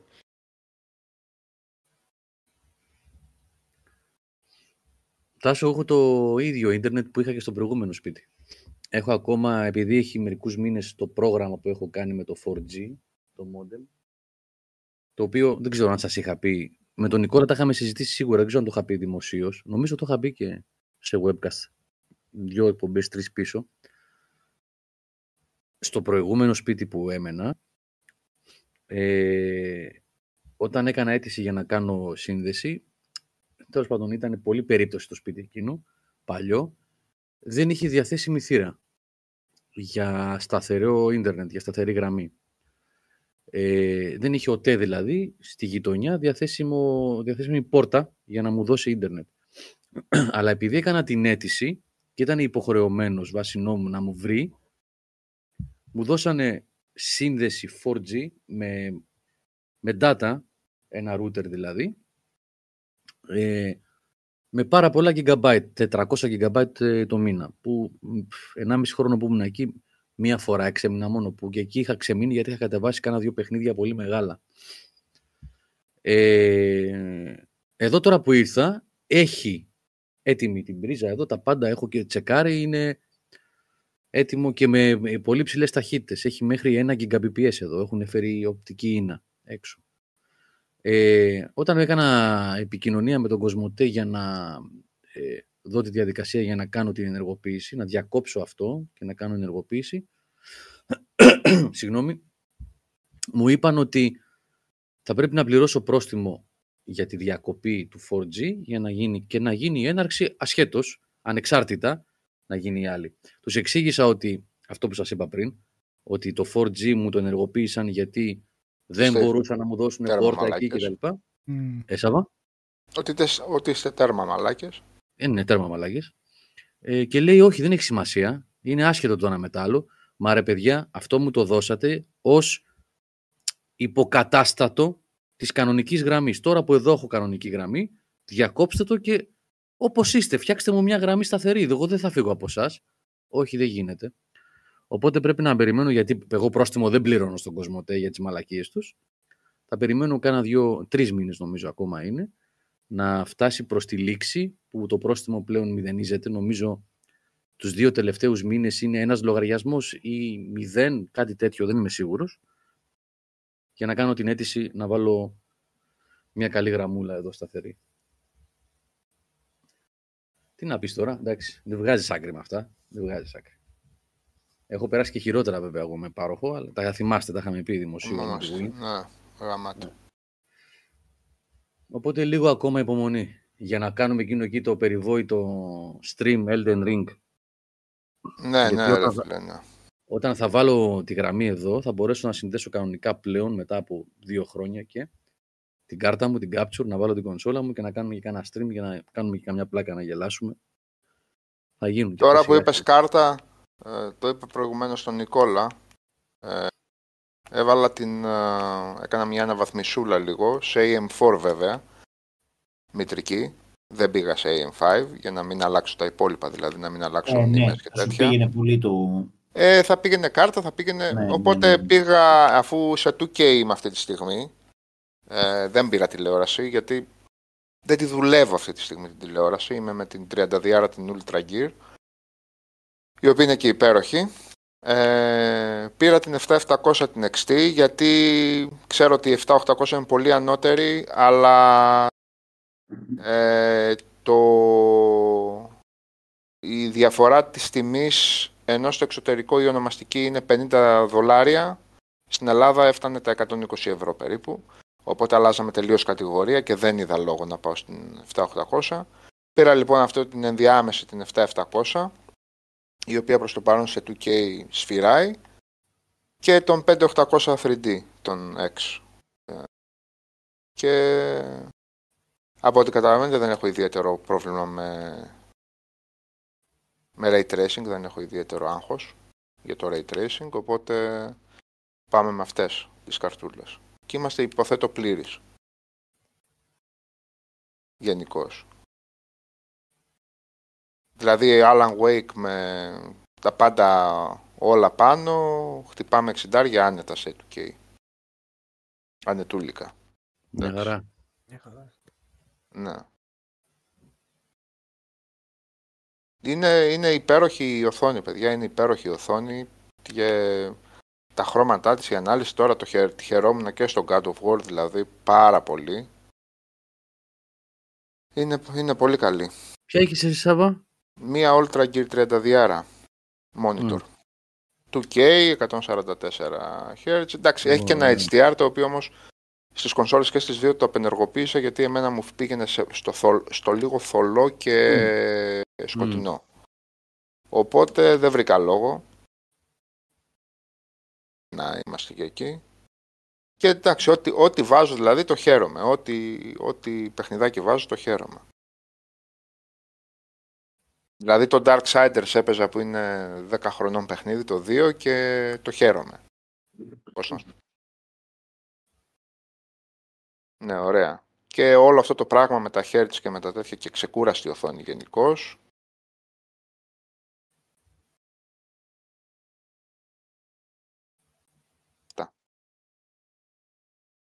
Να μπορώ Έχεις να βάλει βάλει τα στο- παιχνιδάκια μου με τα όλα. Τι, Έχεις βάλει καθόλου στο X και στο PS5 τι. Ε, τα, τα παραπάνω frames, τα, τα 120 σε κανένα παιχνίδι. Έβαλα τώρα στο God of War. Μμ. ε, Υποστηρίζει παραπάνω frames. Ναι, υποστηρίζει Ναι. να πηγαίνει σε full frames, ας πούμε. Ο, ο, ο- ο- από ό,τι κατάλαβα, εάν κάποια σημεία του παιχνιδιού το υποστηρίζουν ε, σε κάποιες φάσεις, το ανεβάζει, κάπως έτσι. Ναι, ναι, είναι Μου κάνει κειμενόμενο. ένα σβήσιμο η οθόνη και όποτε βγαίνω στο μενού, ε, σαν reset, ρε παιδί μου, κάπως. Ε, εγώ δεν, δεν πολύ κατάλαβα, να σου πω την αλήθεια, διαφορά. Μμ. Γιατί είναι ομαλό ούτως ή άλλως το παιχνίδι. 60 είναι, οπότε εκεί δεν βλέπω ιδιαίτερη μεταφορά.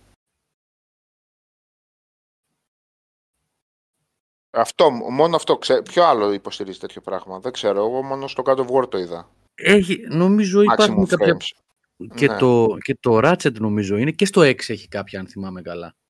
Α, είναι και το Πήγε. Ratchet; Και στο X νομίζω ήταν αυτό το, πώς λέγονταν της Codemasters, το, το, Dirt- όχι Dirt ήταν, ποιο ήταν από τα πρώτα που ήταν ε, launch του 360. Α, τότε που έλεγε ο Χρήστος ότι του 360, του- θόλωνε όμως του- πολύ.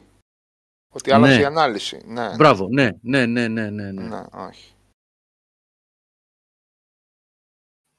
Όχι. Καλά είναι και τα παραπάνω τα hertz, αλλά αν μπορείς να πετύχεις την ισορροπιούλα ανάλυση και, και εξιντάρι, είσαι κύριος. ναι. Γιατί και η αναλυσούλα είναι ωραίο πράγμα.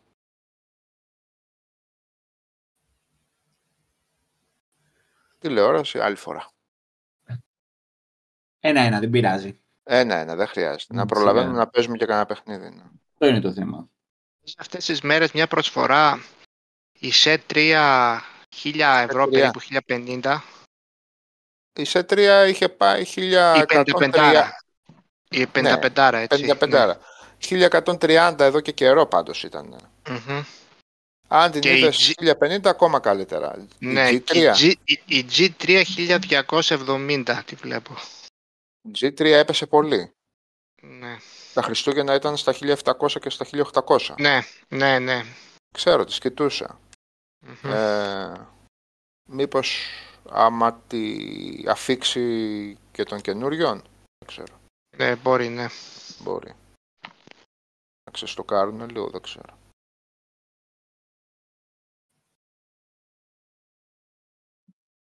Ναι, συνήθως έτσι πάει μόνο. Όταν έρχονται τα νέα μοντέλα. Ναι, αρχίζουν και πάντως δίνουν αυτές λίγο ήταν πριν. ε, και οι δύο καταπληκτικές τηλεοράσεις. Δηλαδή τώρα ε, ερχο- αρχίζουμε να ερχόμαστε και εδώ σε ένα, πώς να το πω, ε,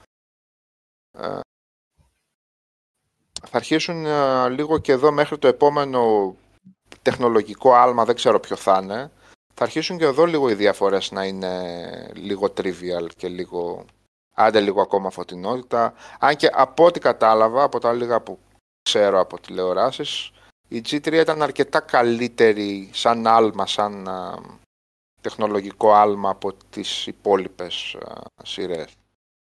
Ε, αλλά τώρα όσο η τεχνολογία που δίνει κάθε μία καινούργια σειρά ενσωματώνεται και στις υπόλοιπες σειρές σιγά σιγά, πάλι το gap θα αρχίσει να μειώνεται.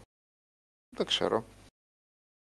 Εμένα όλες οι καλές μου ακούγονται και μία καλή HDR των 800 ευρώ και εκείνη καλή μου ακούγεται. Δεν ξέρω εγώ τώρα. Είναι και τι, γιατί το θέλεις. Νομίζω εμείς στα games δεν πάμε για τόσο τρελή φωτεινότητα. Δεν ξέρω. Του- Μπορεί να κάνω και λάθος τώρα. Δεν πας για κινηματογραφικό mode, ρε παιδί μου, να βλέπεις τοπία και τέτοιο. Θέλεις... Τι να πω. Πάντως το HDR σε μικρότερες οθόνες και που δεν υποστηρίζεται hardwareικά δεν προσθέτει κάτι. Κακό κάνει. Καλό δεν κάνει. Εγώ το έβγαλα Εντάξει. και από το PlayStation 5 και από το Xbox και βρήκα την υγειά μου. Ζωντάνεψα είναι- τα χρώματα πάλι. Το HDR δεν είναι Ομόρφινα. ρεσί πανάκια τώρα. Δηλαδή Ε, δεν είναι, Πρέπει όχι. να Τι- γίνει- τι- πρέπει να γίνει και implementation καλό από τον developer. Δεν είναι απλά το βάλαμε και στον ήλιο φωτίζει πολύ και η γωνία φαίνεται πιο σκοτεινή. Δεν είναι έτσι απλά τα πράγματα. Ναι, Εγώ δεν θυμάμαι ξέρω. στον Gran Turismo, στο Gran Turismo 7 και στο Gran Turismo Sport πιο πριν, αλλά ειδικά στο 7, ο άλλος εκεί πέρα έκανε, έτρωγε μισά ώρα για να μιλάει μόνο για το HDR και λέγαμε τι μας λέει τώρα εδώ για το παιχνίδι racing είναι, θέλουμε να δούμε πώς λειτουργεί το αυτοκίνητο, πώς κινείται, τι κάνει, ξέρω εγώ τι αυτοκίνητα Ναι. έχει και όμως υπάρχουν κάποιοι που δίνουν σημασία γιατί παίζει ρόλο τελικά τουλάχιστον σε κάποια παιχνίδια. Έτσι. Στο, αυτός έκρινε ότι σε ένα παιχνίδι που είναι ρεαλιστικό, racing και τα λοιπά και βλέπεις φωτισμούς, πίστες, ιστορίες, τα άλλα αυτοκίνητα και τα λοιπά Ναι. να τα ανακλάσεις, είχε σημασία. Πρέπει πώς το, πώς το έχεις ε, ενσωματώσει στο παιχνίδι σου; Και το art direction πώς είναι; Ο Νικόλας δεν έλεγε παλιότερα για το κάποιο Final Fantasy δεν ήταν; Final Fantasy το, το 15. Ναι. Το οποίο δεν παλευόταν με HDR, αλλά ναι, παίζει να ήταν λόγω τηλεόρασης που είχα τότε που δεν είχε. Ήταν από τις πρώτες, εμ, πώς το λένε, ε, ενσωματώσεις του HDR σαν τεχνολογία και νομίζω έφταιγε αυτό, γιατί γινόταν τόσο φωτεινό που έχανε στοιχεία στον χάρτη Και θέλει και και calibration. φαντάζομαι και μέσα στο παιχνίδι μετά. Και calibration και ιστορίες, σε Calibration. κάποια φάση λέω τώρα Στο 6 Τώρα έχουν να το ένα έχω πολύ καλό active εργαλείο calibration. με το στανιό, ναι, ναι στο 6 είχε. Στο, στο Series 6 έχουν ένα πολύ Μμμ. καλό εργαλείο. Στα μενού της κονσόλας. Ναι, εννοώ, ναι, δηλαδή. ναι. Πολύ καλό εργαλείο calibration.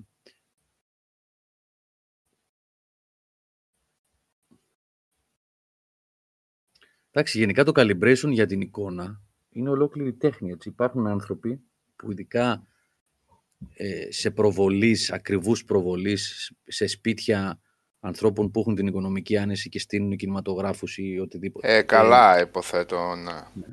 Υπάρχουν ε, άνθρωποι που παίρνουν πολλά λεφτά για να πάνε μόνο για μία ώρα να κάνουν καλυμπράρισμα. Να κλειδώσουν σε κάποια settings ένα προβολέα ή μια τηλεόραση για να έχει το μέγιστο που μπορεί να δώσει για τη χρήση που τη θέλει ο άλλος. Είναι και περίεργο Μεγάλη- αυτό όμως, γιατί τελικά τε- στη τελική είναι και στο σε σένα της αρέσει σε- σαν εικόνα. Τώρα ο επαγγελματίας Ναι. θα σου έρθει να κάνει, αλλά και πάλι την εικόνα για ποιον θα βγάλει. Γιατί αυτό αν θα σου βγάλεις πει τα 4-5 optimal setting, setting που θα είναι όλα καλά, άλλο θα αρέσει σε μένα περισσότερο, άλλο σε σένα, άλλο στο Σάβα, άλλο στον Νίκο. Ξέρω, Είναι σε ένα σημείο και τι σ' αρέσει σε σένα περισσότερο να βλέπεις.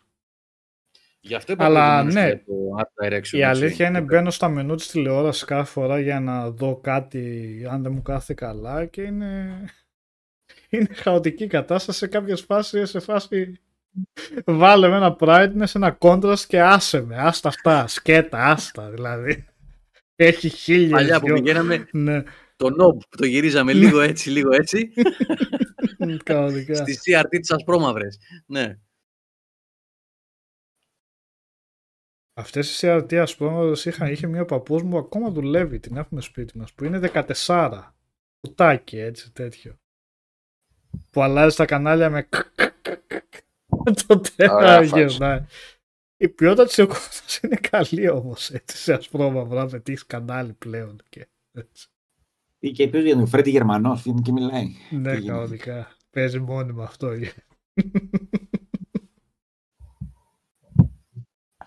Εγώ Α, είχα θυμάμαι, τηλεόραση Πες. που δεν, δεν δούλευε τα 60 Hz. Δηλαδή έβα- έβαζε στο Gamecube ρε παιδί μου το οποίο είχε επιλογή 50 Hz και 60 Hz και στα 60 δεν δούλευε. Μόνο στα 50.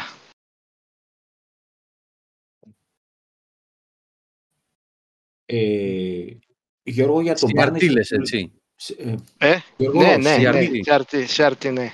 Μία παρενθεσούλα για το Γιώργο Πρωτά για τον Bannister. Την προηγούμενη εβδομάδα υπάρχει αναλυτικότατη κουβέντα Και μία το ώρα review περίπου. θα βγει αύριο μήπως Γιώργο. Αύριο θα βγει το review του Bannisters, ναι. Θα Αλλά- φτιάξω να το φτιάξω. Είχαμε μιλήσει. ας πούμε. Ο Οδυσσέας Νωρίς έχει το πει τα πρωί, καλύτερα, λοιπόν. οπότε δηλαδή να περιμένεις ένα review το οποίο θα είναι αρκετά καλό και θετικό για το παιχνίδι. Που είναι πολύ καλό παιχνίδι. Να το παίξετε. Μιχάλη, συγγνώμη ρε, εσύ σε διέκοψα. Όχι ρε, τι, δεν, Mm. δεν τελείωσα, δεν ήθελα κάτι άλλο. Ο Οδυσσέας είχε πει για τον Bannister ότι αν σου άρεσε το Vampire με κλειστά μάτια το παίζεις. Μμμ, μμμ, μμμ. Έτσι είχε πει. Και όχι μόνο, εντάξει. Και η μάχη του είναι ωραία και η ιστορία του και τα σκηνικά. Εντάξει, κάνεις δουλίτσα. Ε, παιδιά, έβαλα το, το Jedi, ήθελα να πω λίγο για το Jedi, το... Πώς το λένε, κόλλησα τώρα, Survivor. το, Fallen Order, το, το Survivor, που είναι... Δεν το περίμενα τόσο καλύτερο από το πρώτο. Είναι πάρα πολύ βελτιωμένο. Το έχουν φτιάξει Ε. καθόλου γιατί ήταν πίτα στα bugs όταν το παίζα εγώ. Και το Ε, έχω Γιώργο, αφήσει. δεν, στο PS5 που το παίζω τώρα καλά τρέχει, δεν, δεν πέτυχα πα- κάτι εγώ. Εσύ πάρα πού το πολλά, έπαιζες πάρα Γιώργο, εσύ νομίζω στο PS4 το έπαιζες. Κάτι Όχι, όχι τέτοιο. PS5. Γιατί θυμάμαι ότι είχαμε πολύ διαφορά στο πώς είχαμε εμπειρία και το Είχε- είχαμε παίξει... Δεν ξέρω. το- PS5. Είχε, είχε, κα- είχε κατεβάσει βέβαια ένα patch 50 GB, έτσι, Μμ. Ε, Πριν κάτι να- έχουν κάνει. πριν Κάτι παίξω, έχουν ναι. Κάνει. Καλά, κάποια φάση, ρε παιδί μου, κρεμάθηκε από ένα σωλήνα και τα χέρια ήταν πάνω από το σωλήνα, αλλά δεν, δεν κατάλαβες κάτι τέτοια χαζά. Δηλαδή, έτσι κάτι game breaking δεν είδα. Κάνα τρει-τέσσερι ώρες που έπαιξα. Εγώ Πάντως- είχα τεράστιο πρόβλημα με, με το frame rate σε όποια και στο performance mode και στο. Είχα πρόβλημα. Δεν, ήταν, ε, δεν μπορούσες να παίξεις ώρες-ώρες. Γι' αυτό το είχα αφήσει. Το είχαν νομίζω διαπιστώσει και σε τεστ που είχαν κάνει και Digital Foundry και τα λοιπά. Ότι είχε τρελά. Ε, Τώρα πολλά μιλάμε- θέματα. πολλά Μήπως είχε θέματα, πολλά διαφορά θέματα. μεταξύ Xbox και PS5. Ρε, μήπως για το πρώτο λέτε. Όχι, Όχι, όχι, όχι, το το δεύτερο, το στο- δεύτερο. Και το δεύτερο έχει προβλήματα. Ναι, Στο ναι. Xbox ναι. δεν πρέπει να έχει, γιατί θυμάμαι χαρακτηριστικά ότι το συζητούσαμε αυτό και λέγαμε πώς γίνεται να έχεις άλλη... Α, μπορεί. Στο Μπορεί Xbox να- είχε Κάτι όταν με το το βάζει. optimization πρέπει να έχει θέμα μεταξύ των δύο Το κονσόλων. Xbox όταν το βάζεις 60 τραβούσες καλώματα και έπεφτε. Το βλέπει. Όταν το είχες 30 ήταν στάνταρ 30. Δεν έπεφτε. Δεν είχε κανένα πρόβλημα εκεί. Έτρεχε. Και επίσης είχε, είχε πάλι μπάγκα. Και εγώ θυμάμαι συνέχεια να μου τραβούσε ένα μπάγκο όταν κατέβαινε στο δωμάτιο σου κάτω από την καντίνα. Εκεί συνέχεια δεν μου το φόρτωνε κατευθείαν και έβλεπα πιο κάτω το χάρτη. Και μετά, μετά από δύο δευτερόλεπτα το φόρτωνε και έβλεπε στο δωμάτιο.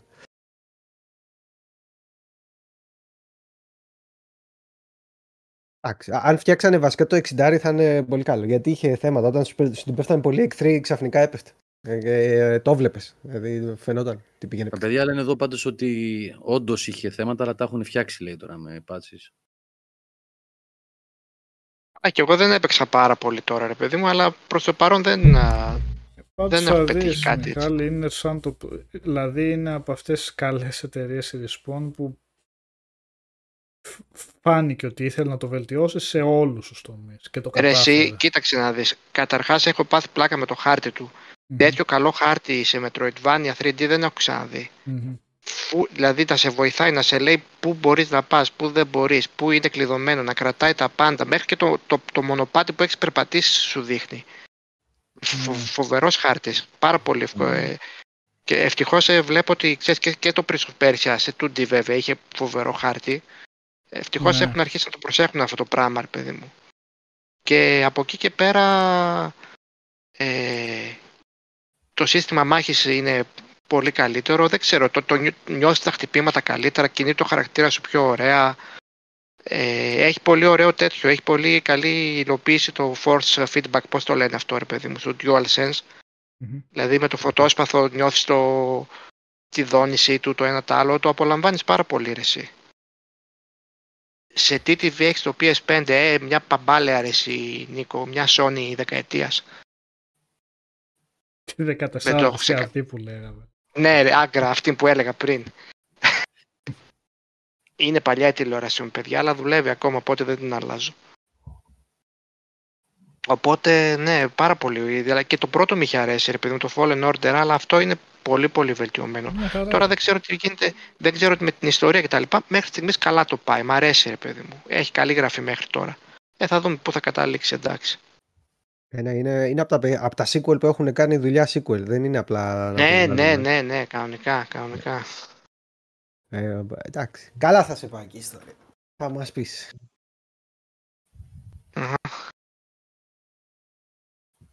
Ποιο παιχνίδι λέει το, το, το, Sta- το Star Wars, το Jedi Survivor λέμε. Και το Bayonetta 3 τελείωσε αυτές τις μέρες, το οποίο ήταν και αυτό καλό. Ε, βέβαια το, το 2 μου είχε αρέσει λίγο περισσότερο. Α, ε, πιο πολύ με χάλασε ο τεχνικός τομέας, ο οποίος εντάξει ενώ το 2 ρε παιδί μου ήταν ε, κορυφαίο για τότε, τα πολύ όμορφα παιχνίδια, ε, τώρα στο 3 και μάλλον λόγω Switch ε, έχει και πιο όμορφα παιχνίδια, εντάξει. Οκ.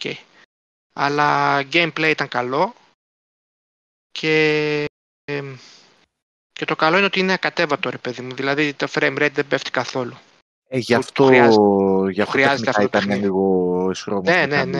Γι' ναι. αυτό, γιατί για Ε, να ναι, κάνει αυτό το ακριβώς. 60 έπρεπε να κόψουν από κάπου αλλού. Μμμ. Η αλήθεια είναι ότι και από setting, ας πούμε, νομίζω έπρεπε να είναι αυτόν λίγο εκεί πέρα στη... Στη Platinum, αλλά εντάξει, όχι, ναι, κάνω παιχνιδάκι. Κάνω Καλό, παιχνιδάκι. καλό ήταν, μωρέ, καλό ήταν. Εντάξει. Και άμα σου, άμα σου αρέσει η σειρά, το παίζει και αυτό. Εντάξει. Ναι, εντάξει. Ξέρεις τι, δεν, δεν μ' άρεσαν και λίγο οι εχθροί ρε, εσύ. Δηλαδή προτιμούσα το, αυτό το Hell, Heaven versus Hell που είχαν τα προηγούμενα. Τώρα αυτό που είχε τα Homunculus μου φάνηκαν λίγο οι σχεδιασμοί τους λίγο ξέρεις generic. Οπότε δεν τους γούσταρα πάρα πολύ. Και κάνα όταν Είχε- σκότωνε σκιαγγένους εγώ και τέτοια στο... και στο ένα και στο δύο. ε, Εντάξει. Δεν μπορεί να το Χουμούγκουλους. Χουμούγκουλους. Χουμούγκουλους. Χουμούγκου. Χούμους. Χούμους, ωραίο το χούμους. Ναι, η Λία, το Metroid Prime, ok, ρε, εσύ, ήταν, ήταν και παλιό παιχνίδι όμως, έτσι. Γι' αυτό πρέπει να εξελιχθεί αυτό το πράγμα. Το control, εγώ δεν είχα πρόβλημα με το χάρτη. Καλός ήταν, καλούτσικος. Ε, ε. Δεν σου Δεν δείχνει το- τα δεν το πατώματα βασικά. Αυτό ήταν το άσχημο στο ναι, control. δεν το θυμάμαι, ρε, εσύ, να σου πω την αλήθεια. Αλλά ξέρω ότι στο, στο Survivor έπαθα πλάκα με το χάρτη. Δηλαδή, είπα επιτέλους, ρε παιδί μου, ένας χάρτης που είναι χάρτης. Ξέρεις, δεν σε ζορίζει, πραγματικά σε βοηθάει, κάνει τη δουλειά του. Κύριε, το control, καλό, το control δεν είπατε. Μμ. Ναι, γράφει Καλό ο Ηλίας ήταν, ότι ναι. χειρότεροι χάρτες ever. Και εγώ καλό χάρτη θυμάμαι, ρε. εσύ. Καλός χάρτης είναι το. Α, έχει. Μια χαρά χάρτης είναι. Σάβα, control, όσοι ε, δεν έχουν δει τον χάρτη, τον Splinter Cell, δεν ξέρουν τι θα πει κακός στην Ω, τι μαλάκα χάρτης. μου. τον πρώτο. Τα 3D εκείνα εκεί, πω, Ναι. πω. Το χάρτη, παιδιά, είχε το πρώτο Jedi. Είχε. Ε, ναι, είχε λίγο. Καλό ή κακό είπες; Κακό, κακό, κακό. Κακό Ε, χάρτη. δεν ήταν ο εντάξει. καλύτερος, όχι. It, wa- it wasn't Δεν the βοηθούσε. best. Για Splinter τον Cell, ε, Μπάμπη δεν το- που αυτό ρωτάει για το βλέπω. Pacific.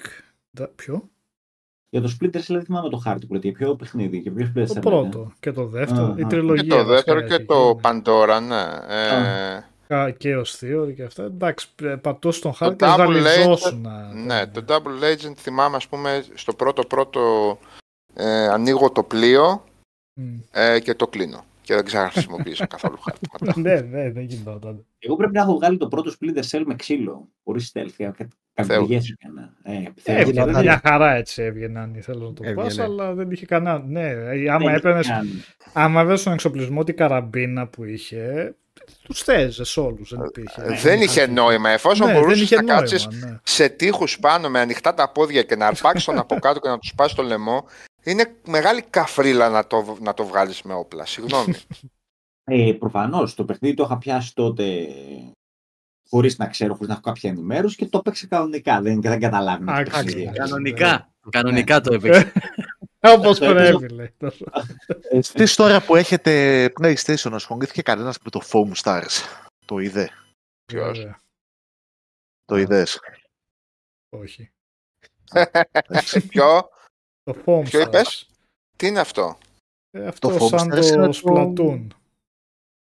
Το Εγώ ξέρω το Platoon. Brawl Stars, αν θέλετε να σας πω για Brawl Stars μέσα. Το Splatoon like. Σάβα, αυτό είναι Πάντως, που βάζουν χαρακτήρες γενικά από εδώ και από εκεί, ξέρω εγώ. Το Brawl Stars. Brawl Stars. Ναι. Ναι, γάμισε το. Χαμός γίνεται. Πρέπει να έχει γύρω στα 9.500 skins. Μμ. Και άλλα 9.500 πρέπει να έχει το... Χαρακτήρες τι εννοείς, κάτσε, περίμενε. Ναι, ρε, αυτό είχαν βάλει κάτι Alan Wake, κάτι ιστορίες περίεργες. Α, όχι, όχι, όχι, όχι, όχι. Ε, τέτοιο είναι αυτό, ρε. Mobile.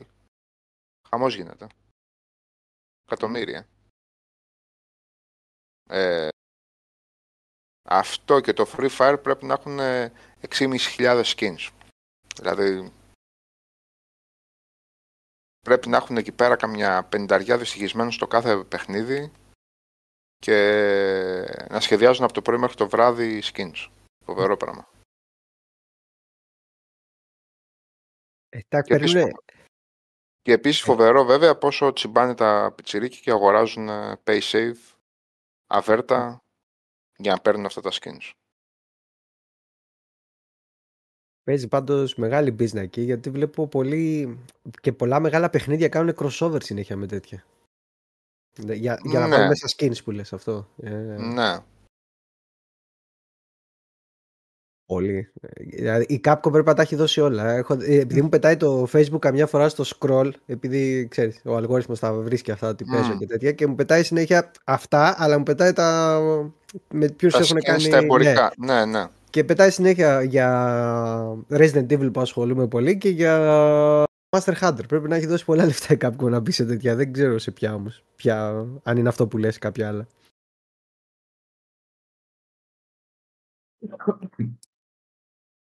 Ό,τι πληρώνει. Δεν πειράζει. Ε, φράκα παιδιά τώρα τι να Ναι. λέμε.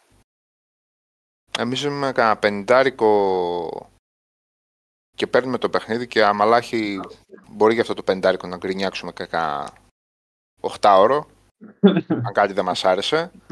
Λοιπόν και το μέσο παιδάκι σε αυτά τα παιχνίδια έχει δώσει 70, 80 και 90 ευρώ να πούμε σε skins και σε pass και σε battle pass και εγώ δεν ξέρω τι. Τι λέμε τώρα; Να, Σάβα, βλέπω τώρα έχει Star Wars, ρε παιδί μου, crossover αυτό που λες. Ποιο, το Ε, Brawl Obi-Wan και- Stars. Ναι, ναι. Brawl, Σοβαρά Brawlhalla. μιλάς; Το Brawlhalla. Αυτό δεν Α, λες. α, α, Όχι, τι- όχι. Αυτό είναι Α, της άλλο. Ubisoft. Αυτό είναι της Ubisoft, έτσι. Όχι ρε το Brawlhalla, αυτό είναι Ubisoft. Brawl Stars, Brawl Stars. Μόνο, κι- μόνο κινητά είναι. Α, οκ. Τα λεφτά που βγαίνουν παιδιά από αυτά είναι τρελά. Τρελά λεφτά. Αυτό που λέει ο Σάβας. Γιατί; Ξεμένουν από κάρτες τα μαγαζιά. ξεμένουν ναι, από δεκάρες. Εγώ σαν μαθητή μου α, ξεκίνησε α, με... Ε, Έδειξα απλά. Αγνώρισα. ε, ναι, λοιπόν, ε, μέχρι τώρα από τα Χριστούγεννα που έστησε το PC του και έβαλε δικό του λογαριασμό στο Fortnite, καλά εκεί μιλάμε για, είπαμε, για πλατφόρμα. Ε, του, έχω, βα- του έχω βάλει σε V-Bucks μέχρι τώρα ένα πεντάρικο. Από, το, από τα Χριστούγεννα. Μμμ.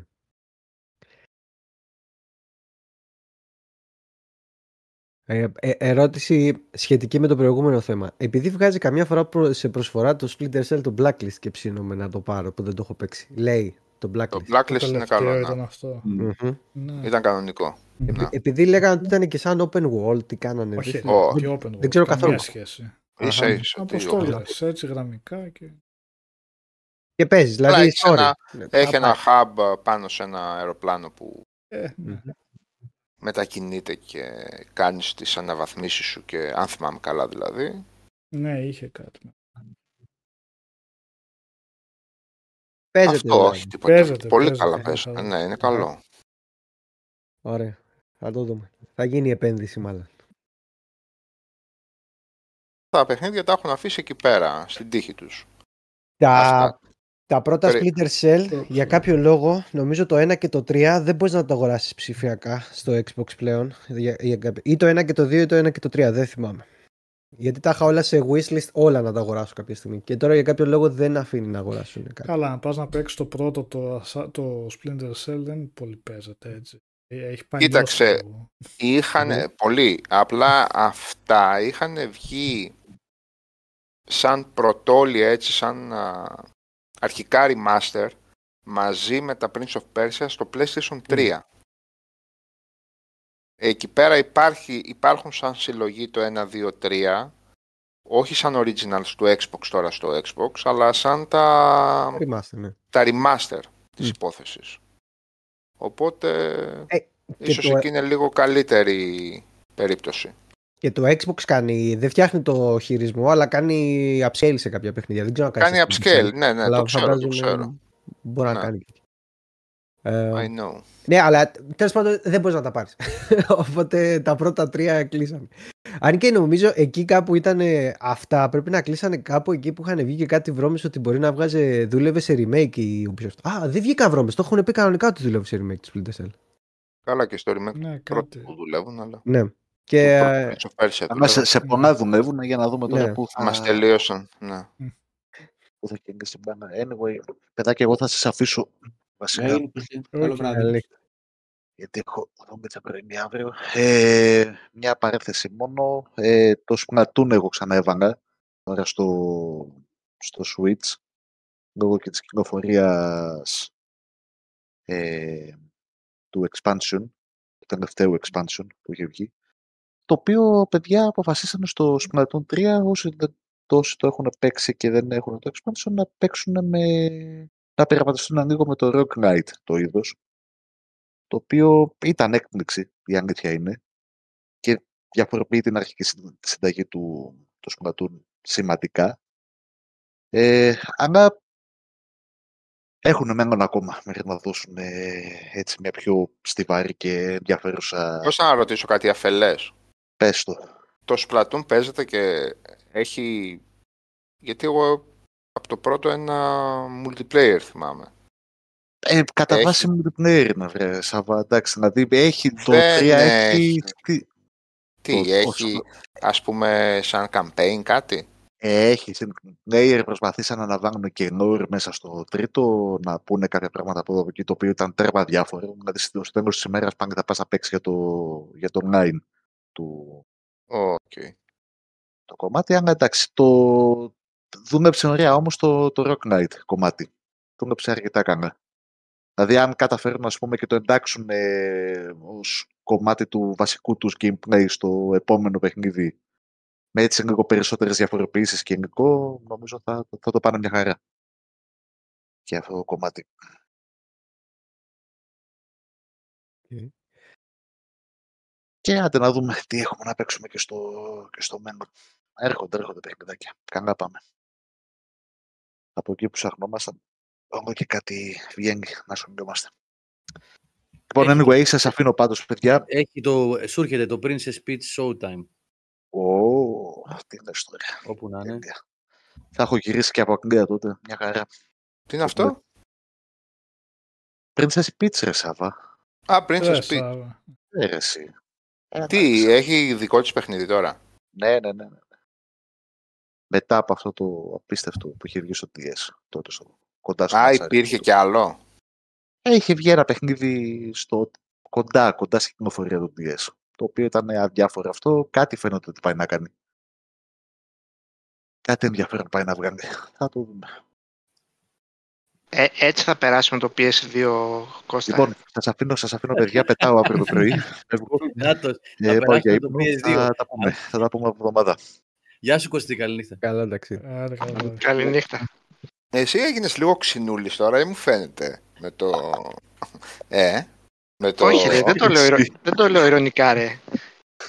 Όχι, Α, δεν το λέω καθόλου ειρωνικά. ηρωνικός δεν ακούστηκες γι' Περιμένουμε τη αυτό. μέρα που θα περάσουμε το PlayStation 2, ρε. Μετράνε κονσόλες μία-μία που πουλ- πωλείται, τους χτυπάει τέτοιο, καμπανάκι. Σε κάθε πώληση έρχεται μήνυμα, SMS πηγαίνει.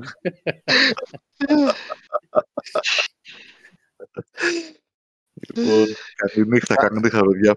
Άντε καλή νύχτα. Καλή νύχτα. Σαν το τέτοιο μου φαίνεται θα πάει αυτό σαν του Μάικλ Σκότ στο office το... Εκείνο εκεί που πάει να μαζέψει, να συγκεντρώσει λεφτά και έχουν, έχουν βάψει εκεί τη βάση από το, από το θερμόμετρο με τα λεφτά, δεν ξέρω αν θυμάστε. που πάει να μαζέψει με το έραντα εκεί πέρα φράγκα.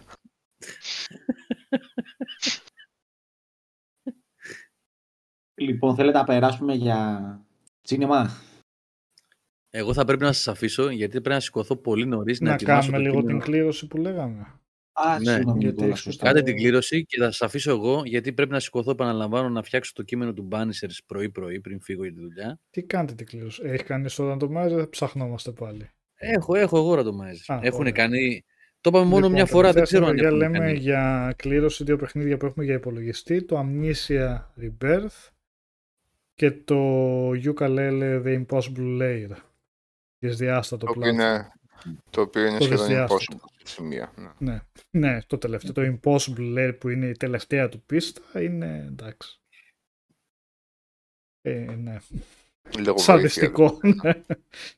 Ε, οπότε όποιος θέλει ε, κάνει σχόλιο εδώ στην, ίδια- στο, στο- στο άρθρο ε, για το webcast για να πάρει μέρος στην κλήρωση ακόμα ένα-δύο λεπτά έτσι. Μέχρι να μας πει ο Νίκος τι είδε και θέλει να περάσουμε στις ταινίες και στις σειρές. Α, Ωραία. τι είδα. Για πείτε μου τέτοιο να κάνω εγώ την κλήρωση. Ωραία, να τελειώσει πρώτα η κλήρωση. Οκ, τέλος κλήρωση. Επειδή περιμένω μπας Ναι. και... Οκ, εντάξει. Όσοι έχετε κάνει τώρα σχόλια, 8 σχόλια έχει. Δύο κωδικούς. Κληρώνουμε πρώτα το Amnesia. Το αμνίζια πρώτα. Από τα παλιότερα τρία. προς τα νεότερα. Το 3. Ωραία, εύκολο. Ο Κωνσταντίνος και η 77 κερδίζει το Amnesia. Και, το άλλο ένα. ε. Ukulele, άλλο ένα. Το ένα. Ο Ordinary Man. Το Ukulele. Ordinary Man και ένα ordinary παιχνίδι. Ordinary Flatfall. Έτσι. Κανονικό. Καλό πάντως, καλό του Ιουκαλίλη ήταν. Μμ. Πάρα πολύ καλό το Ukulele. Ναι.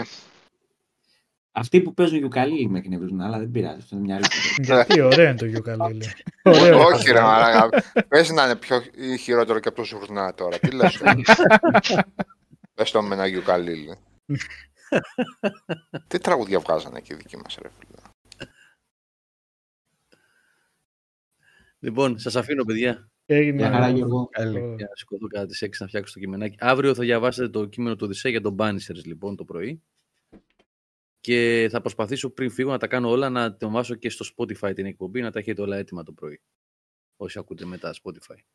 Για τους κωδικούς στέλνετε ένα μήνυμα στον Γιώργο, ε, Facebook, Discord, email για να Ναι.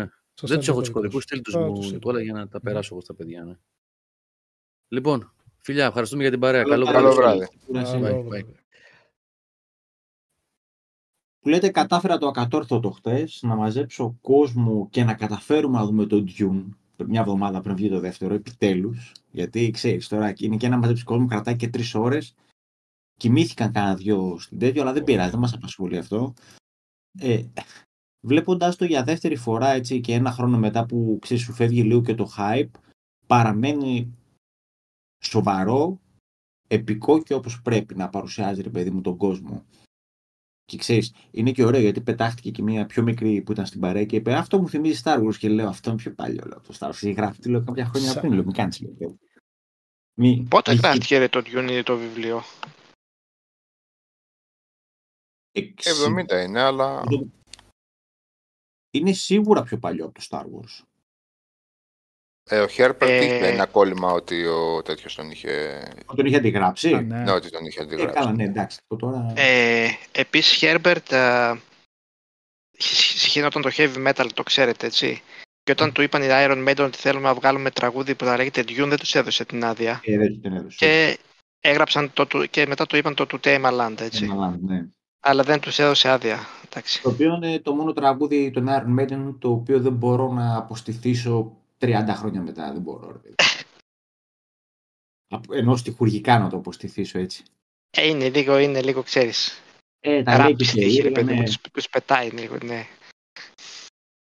Αλλά η έκπληξη του Σαββατοκύριακου, γιατί το Σάββατο έκανα ταινιοθεραπεία, είδα τρεις, αλλά από ό,τι αυτή που αξίζει, ήταν το Λαντένα, ένα αργεντίνικο ασπρόμαυρο, έτσι ψηλό ανεξάρτητο σινεμά, το οποίο παίρνει την τεχνοτροπία του βοβού κινηματογράφου και η πλοκή ποια είναι, είναι ότι ο καναλάρχης της πόλης, ο TV Man, έτσι όπως λέγεται, ε, έχει κλέψει τις φωνές από τους πολίτες. Δηλαδή δεν μπορούν να μιλήσουν, οπότε έτσι δικαιολογεί και το βουβό του κίνημα, ότι φαίνεται και κάπως έτσι πέφτουν και ταμπέλες και όπως επειδή σαν έβλεπε μια ταινία της δεκαετίας του 20. Ένα υπέροχο πράγμα αισθητικά.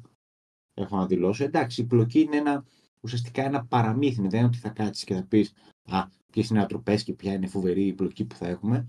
Αλλά οπτικά και μόνο, σε συνδυασμό με τη φοβερή μουσική υπόκρουση από κάτω, η οποία είναι ας πούμε κλασικής μουσικής, είναι πραγματικά εξασιασμένος δηλώνω. Έκατσα μια μισή ώρα κολλημένος σε αυτό που έβλεπα. Και θε- είναι μια λογική, λογικής 1984, έτσι, αυτά, αυτά, αυτά, αυτά του τύπου ε, ιδεολογικά έτσι στέκονται ή ενοιολογικά. να το πω. Είναι κάπως εμπνευσμένο το Μετρόπολης, είναι 100% εμπνευσμένο το Μετρόπολης. Και από το Μετρόπολης και γενικά όλο από το κίνημα αυτό της δεκαετίας του 30 του γερμανικού εξπρεσιονισμού. Ή 30 ή πιο πίσω είναι, ρε παιδιά. Όλες αυτές τις ταινίες, Καλιγκάρι και λοιπά και λοιπά. Είναι, Ε, είναι ναι, σε εκείνο. τότε είναι. ναι. Ε, και λίγο πιο πίσω είναι το Πιο 20. πίσω μπορεί να είναι. 20, ναι. Ε, τι να σας πω, βρείτε το, κατεβάστε το, δείτε το κάπου σε streaming, ε, υπέροχο πράγμα. Ε, και είδα και μία με τον Τσάρλτον Χέστον του 1970, η οποία ε, ήταν είναι πως τα αποκαλύπτει και έτρωγε, δεν πάμε καν green. Μα Το ξέρεις, Soylent Green, λες, Soylent Το Soylent Green. Green. Green, ρε κουμπάρε. Που είναι Το ουσιαστικά Solid δεν το το τέτοιο, δεν είναι. Το... Όχι. Ο όχι. Mega Man λες εσύ Α, το τώρα. Mega Man. Στο Όχι. βεβαίως, έτσι δεν όχι. Είναι αυτή η τριλογία του Χέστον, ρε παιδί μου, η post apocalyptic πλανήτη των πυθίκων, ο Mega Man και... Αυτό. Soylent Καλά, Green. ε, πώς είναι το Soylent Green; Τι να λέμε. Ναι, είναι πολύ καλό, πολύ καλό. Ε, το Soylent Green απλά πρέπει να το δεις σαν προϊόν εποχής για δεκαετίες Ε, 70. καλά ρε κουμπάρε. Ναι. Σαν τι θα το δεις, σαν με τα αποκαλύπτει του 2060 ας πούμε. Ναι, εντάξει, πα- πάρα πολύ ωραίο ήταν, αλλά τελειώνει λίγο... ε, Απότομο. Ήταν... Ναι, απότομο, Είναι- δηλαδή. Υπήρχε... Σε κρατάει στο σοκαριστικό του πράγματος. κατάλαβες. Ναι, Μάλλον. Και δεν θέλει να, να κάνεις. Δεν θέλει να συνέλθεις από το σοκ. το σοκ, έτσι. Δεν είναι Να- ότι σκοπεύω να κάνουμε και πλα, πλα- ε, τέτοιο, όπως το λένε, part 2, Και ας σε- πούμε. Όχι, όχι, Ναι. όχι. Δεν είχε Ναι, στο και του, του άρεσαν και αυτά. Τώρα μετά πώς είχε καταντήσει υπερσυντηρητικός. Ο Χέστον. Ναι, αν και κάποιοι λέγανε ότι όλη του α, η όλη του μανία με την οπλοκατοχή και με αυτά ήταν αποτέλεσμα ε, πώς να το πούμε εκμεταλλεύτηκαν κάποιοι εκεί του το ότι είχε αρχίσει να έχει προβλήματα μνήμης και τέτοια ας πούμε και καθαρότητας του μυαλού και εκμεταλλεύονταν με μονομένες φράσεις του και τέτοια. Α, Αλλά γενικά είχε από, ε, ε, κινηματογραφικά είχε πολύ γενναίες, α, αν και ήταν πρωτοκλασσάτος δηλαδή, είχε πολύ γενναίες α, επιλογές. Και δύσκολες. Δεν ήταν και εύκολη καιρή για τέτοιες ταινίες. Δηλαδή ήταν μεν της μόδας, αλλά δεν ήταν για τα πρώτα τα ονόματα. Μμ. ε, Πάντως, στα 70s έχουν οι ταινίες όλες μία... Εντάξει, τον Έχουν βλέπω μη- τώρα, έπαιζε ο Τσάρλον Χέσον στο True Lies με τον Σβατζενέκερ. Τι Ε, φάση. Ποιο ρόλο; σε ποιο Spencer ρόλο. Trilby λέει τώρα, ποιος ξέρει, θα ήταν κάνα κάνα. Ε, αλλά κανένας δεν φίτσος πάει εκεί πέρα. καν ναι, στο κανένας μυαλό μου, πράκρο, έτσι. ούτε και εμένα να πω την αλήθεια.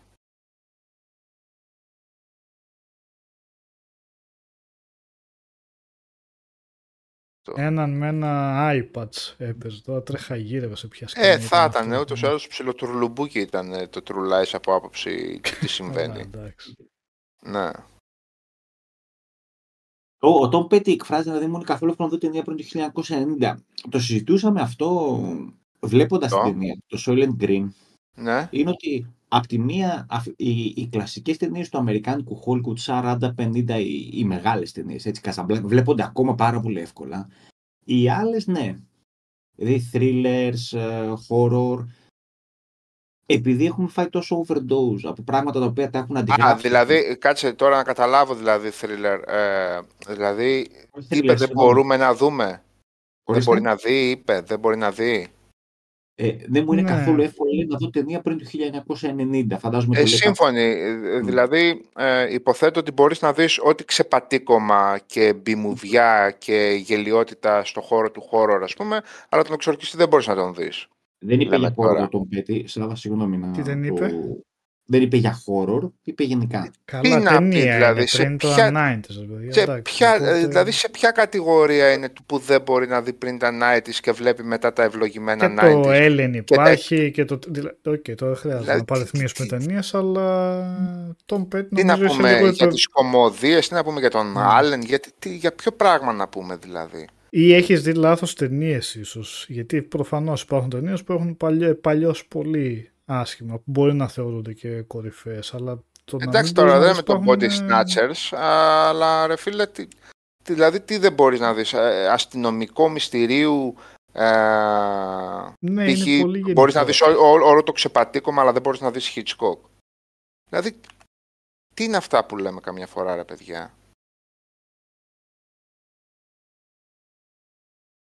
Ναι, όχι, δεν γίνεται να πούμε ταινίες τώρα πριν τα 90. Υπάρχει ένα τεράστιο. τε- τε- Δεν, δεν τελειώνουν ποτέ. Τα κορυφαίες που είναι και για σήμερα κορυφαίες. Δεν, έχουν- δεν παλιώνουν. Ταινίες είναι π- πάρα αναρίθμητες ταινίες που απλά δεν παλιώνουν.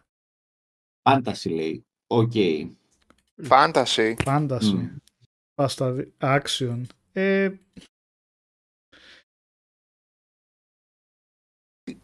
είπαμε. Δεν- Τερμι... τερμι- τέλος πάντων, Άστο, εντάξει, ρε, δεν τώρα. γίνεται να Άσε αρχίσει, τώρα. δεν Το- είναι τι- και τι- βγάζει, Θα κάνουμε ναι. τώρα συζήτηση για το αν μπορείς να δεις action ταινία όταν το Terminator... ε, Καλά, το Terminator το 2 είναι ακριβώς Ε, οριακά, ας άστο. πούμε. Είναι ε, οριακά, αλλά εντάξει ρε φίλε, το πρώτο που καθορίζει το είδος... Εντάξει. Το δεύτερο είναι καλύτερο σε όλα, αλλά το πρώτο ξεκινάει το, την όλη φάση.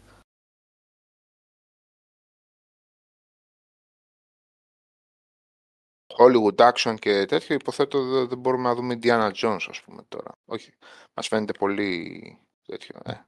Ας δούμε τη CGI της παπαριές μετά του 2000. Τα είδα όλα, τελείωσα. Αυτό το Σαββατοκύριακο τώρα που είπες. Φαντάζεσαι.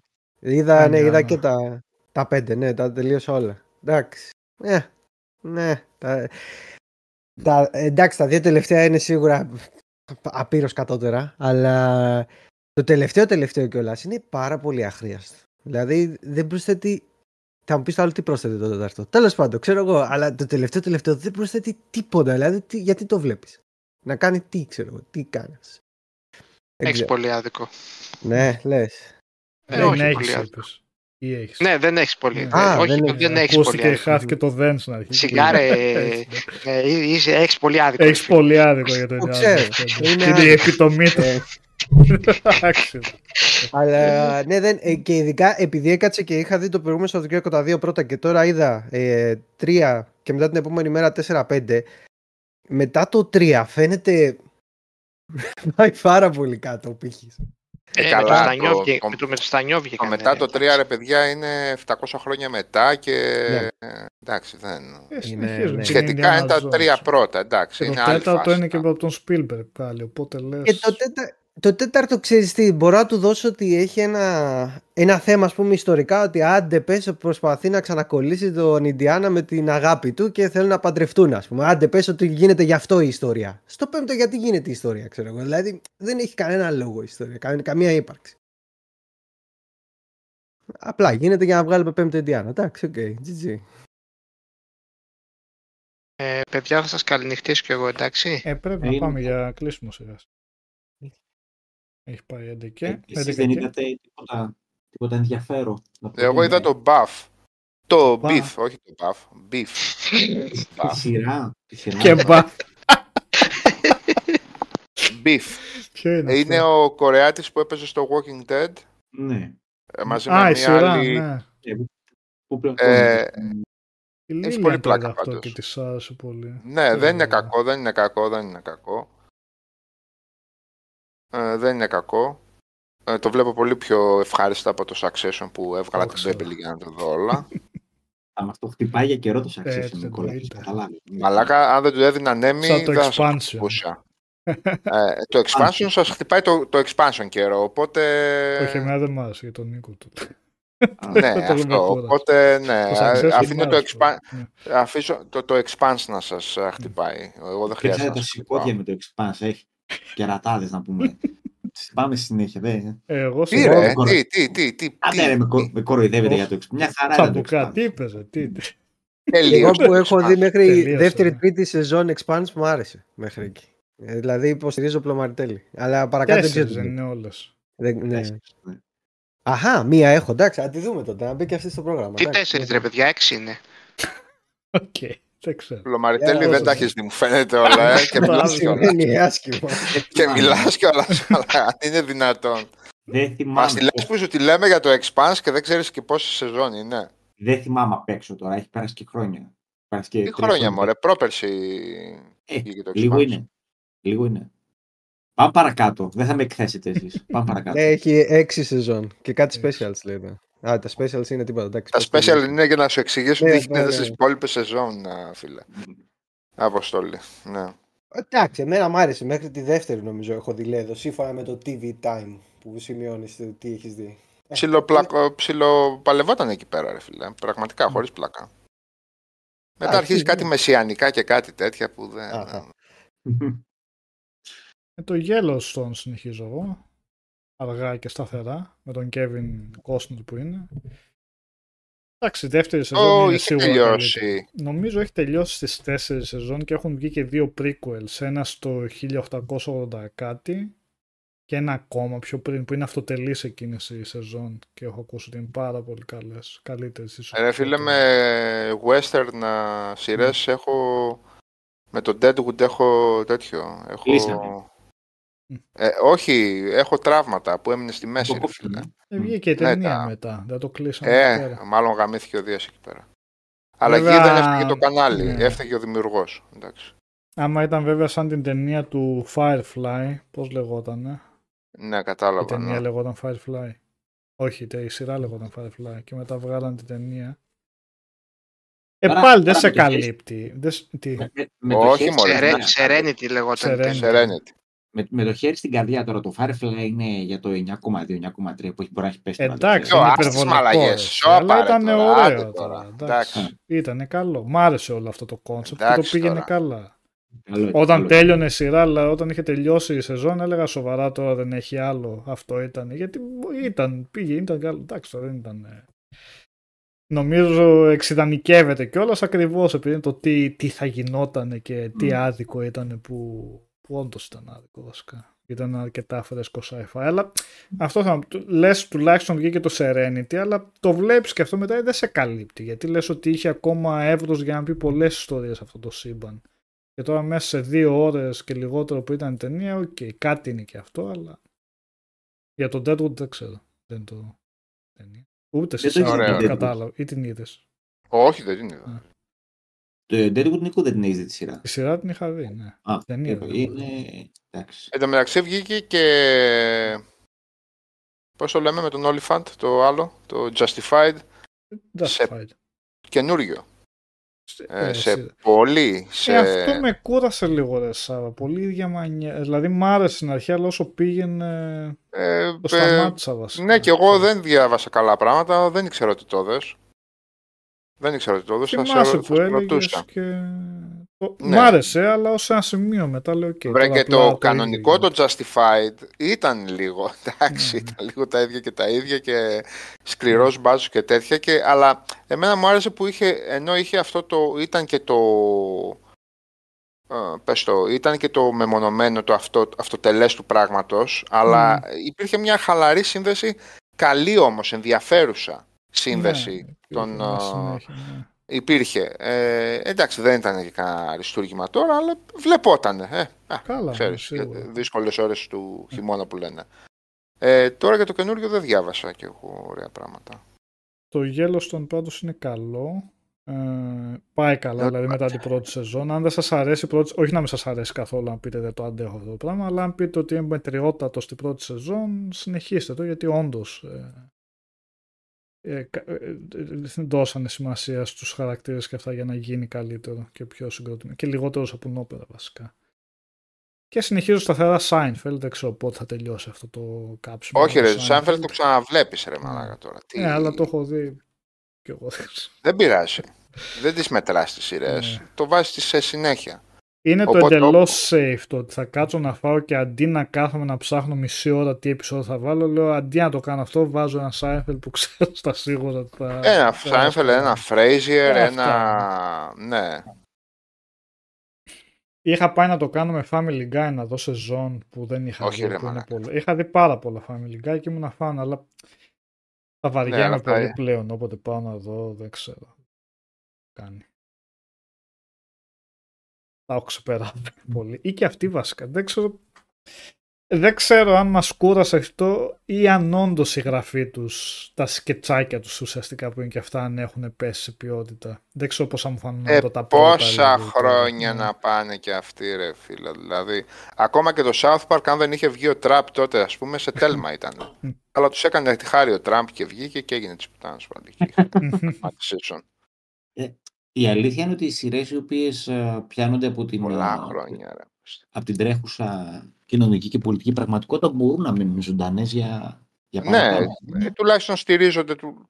εν μέρη. εν Τουλάχιστον. μέρη. Αλλά πόσα αστεία να κατεβάσει ένα κεφάλι διαφορετικού ύφους πια. Mm. Εντάξει, ομάδες είναι βέβαια συγγραφέα, δεν τα γράφει ένας αν είναι Ε, δυνατόν. και σαν ομάδες όμως πάλι αυτό. Ναι, και σαν ομάδες. Ναι. Δηλαδή. Πραγματικά, ρε παιδιά, δηλαδή, πόσο δύσκολο πράγμα είναι να γράφεις κομική σειρά ή τέτοια και να πρέπει να κατεβάζεις αστεία συνέχεια. Τι, τι, τι, τι, τι, τι βασανιστήριο θα Ε, πει. γι' Πάρα αυτό πολύ. η Γι' συντριπτική αυτό, πλειοψηφία... Για τις πολύ ναι. καλές, για τις Μμμ. πολύ καλές, νομίζω ότι τσατίζουμε πάρα πολύ με, με, με άδικους χαρακτηρισμούς πόσο χάλασε στην έκτη σεζόν ή πόσο χάλασε στην 8η σεζόν. Η φάτσα του πόσο χάλασε στην 8η σεζόν, ρε φίλε. Δηλαδή, πραγματικά, ένα πράγμα που σε έχει κάνει να, όχι να γελάς, να νιώθεις υπέροχα εκείνη τη στιγμή που, το, που ακούς το αστείο, να νιώθεις όμορφα, να, να διασκεδάσεις και να λες πω πω ρε τι είπε ο άνθρωπος. Δηλαδή, τι απέτηση έχεις, τι είσαι εσύ και έχεις απέτηση αυτό το πράγμα να πάει για 8 και 9 και 10 σεζόν δηλαδή. Ε, αυτή είναι η κατάρα των κομικών σειρών. Νομίζω είναι το πιο εύκολο σε ένα Και στούντιο να τους νομίζω πεις ότι δώστε μου κι άλλη σεζόν επειδή έχει Ο νούμερο. πιο δικαιωμένος σε αυτά ήταν ο Σάινφελτ. Ο πιο δικαιωμένος. Ο οποίος το έλειξε νωρίς νωρίς νομίζω. Έβγαλε 10 Πες. σεζόν. Αλλά τέλειωσε Ε, καλό κομμάτι. Δηλαδή, δεν είναι Τέλειωσε ότι σε είχε- πολύ καλό, δηλαδή από ό,τι διάβαζα του έκαναν ε, προτάσεις για χοντρές συνέχειες Ναι, και ναι. τα λοιπά. Είχαν πει αυτοί, έχουν πει και έχουν ξαναπεί ότι το Ναι. σταματήσαν γιατί λένε και ο άλλος που έκανε τον Κωνσταντζα, ο, δεν θυμάμαι τώρα πώς τον Ναι. ηθοποιό, που έλεγε μας κάναν λέει, αλλά και μπορούσαμε λέει, να συνεχίσουμε, αλλά απλά θα κάναμε λέει τέτοια πράγματα. Δηλαδή το Τέτοια είχαμε πράγματα. τερματίσει στο τι θέλαμε, τι μπορούσαμε να κάνουμε με τις ιστορίες.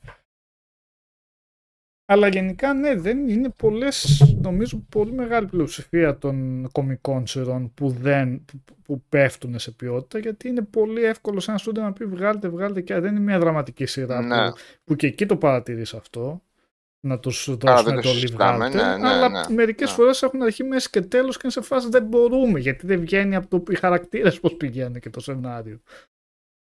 Πάντως το πολύ γρήγορο εκεί που, που, που λέω ότι δεν έπεσε το επίπεδο και ίσως κάθε χρόνο και καλύτερα από κομικές σειρές σίγουρα ήταν το VIP που Μμμ. υ- υπάρχει, δηλαδή εκτοξεύεται στις ε, τελευταίες σεζόν και το Veep και το πες το τι θέλω να πω; Άιντε, ξέχασα Για μένα Τέλος το πάντων. Frasier το πήγε πολύ καλά. Με εξαίρεση τα τελευταία 7-8 επεισόδια της τελευταίας σεζόν. Ε, εντάξει, εκείνο Που εκεί ήταν το ξεφτυλίστηκε λίγο λίγο. συναισθηματικό, λίγο Ναι. το, το ξεφτύλισαν. Ναι. Το Veep λοιπόν που θα έλεγα και εννοείται το Silicon Valley που, Ναι. οκ, Αλλά και ένα Δεν- πέντε σεζόν ήταν. Συγκρατηθήκαν. ε, Ε, τέσσερις. ναι. έξι, έξι, Έξι είχε φτάσει. Έξι. Ήταν πιο, με- ήταν πιο μεγάλα τα επεισόδια όμως. Το Ήταν Silicon και Valley. πιο μεγάλα τα, Mm. τα- ήταν του, ναι και του VIP.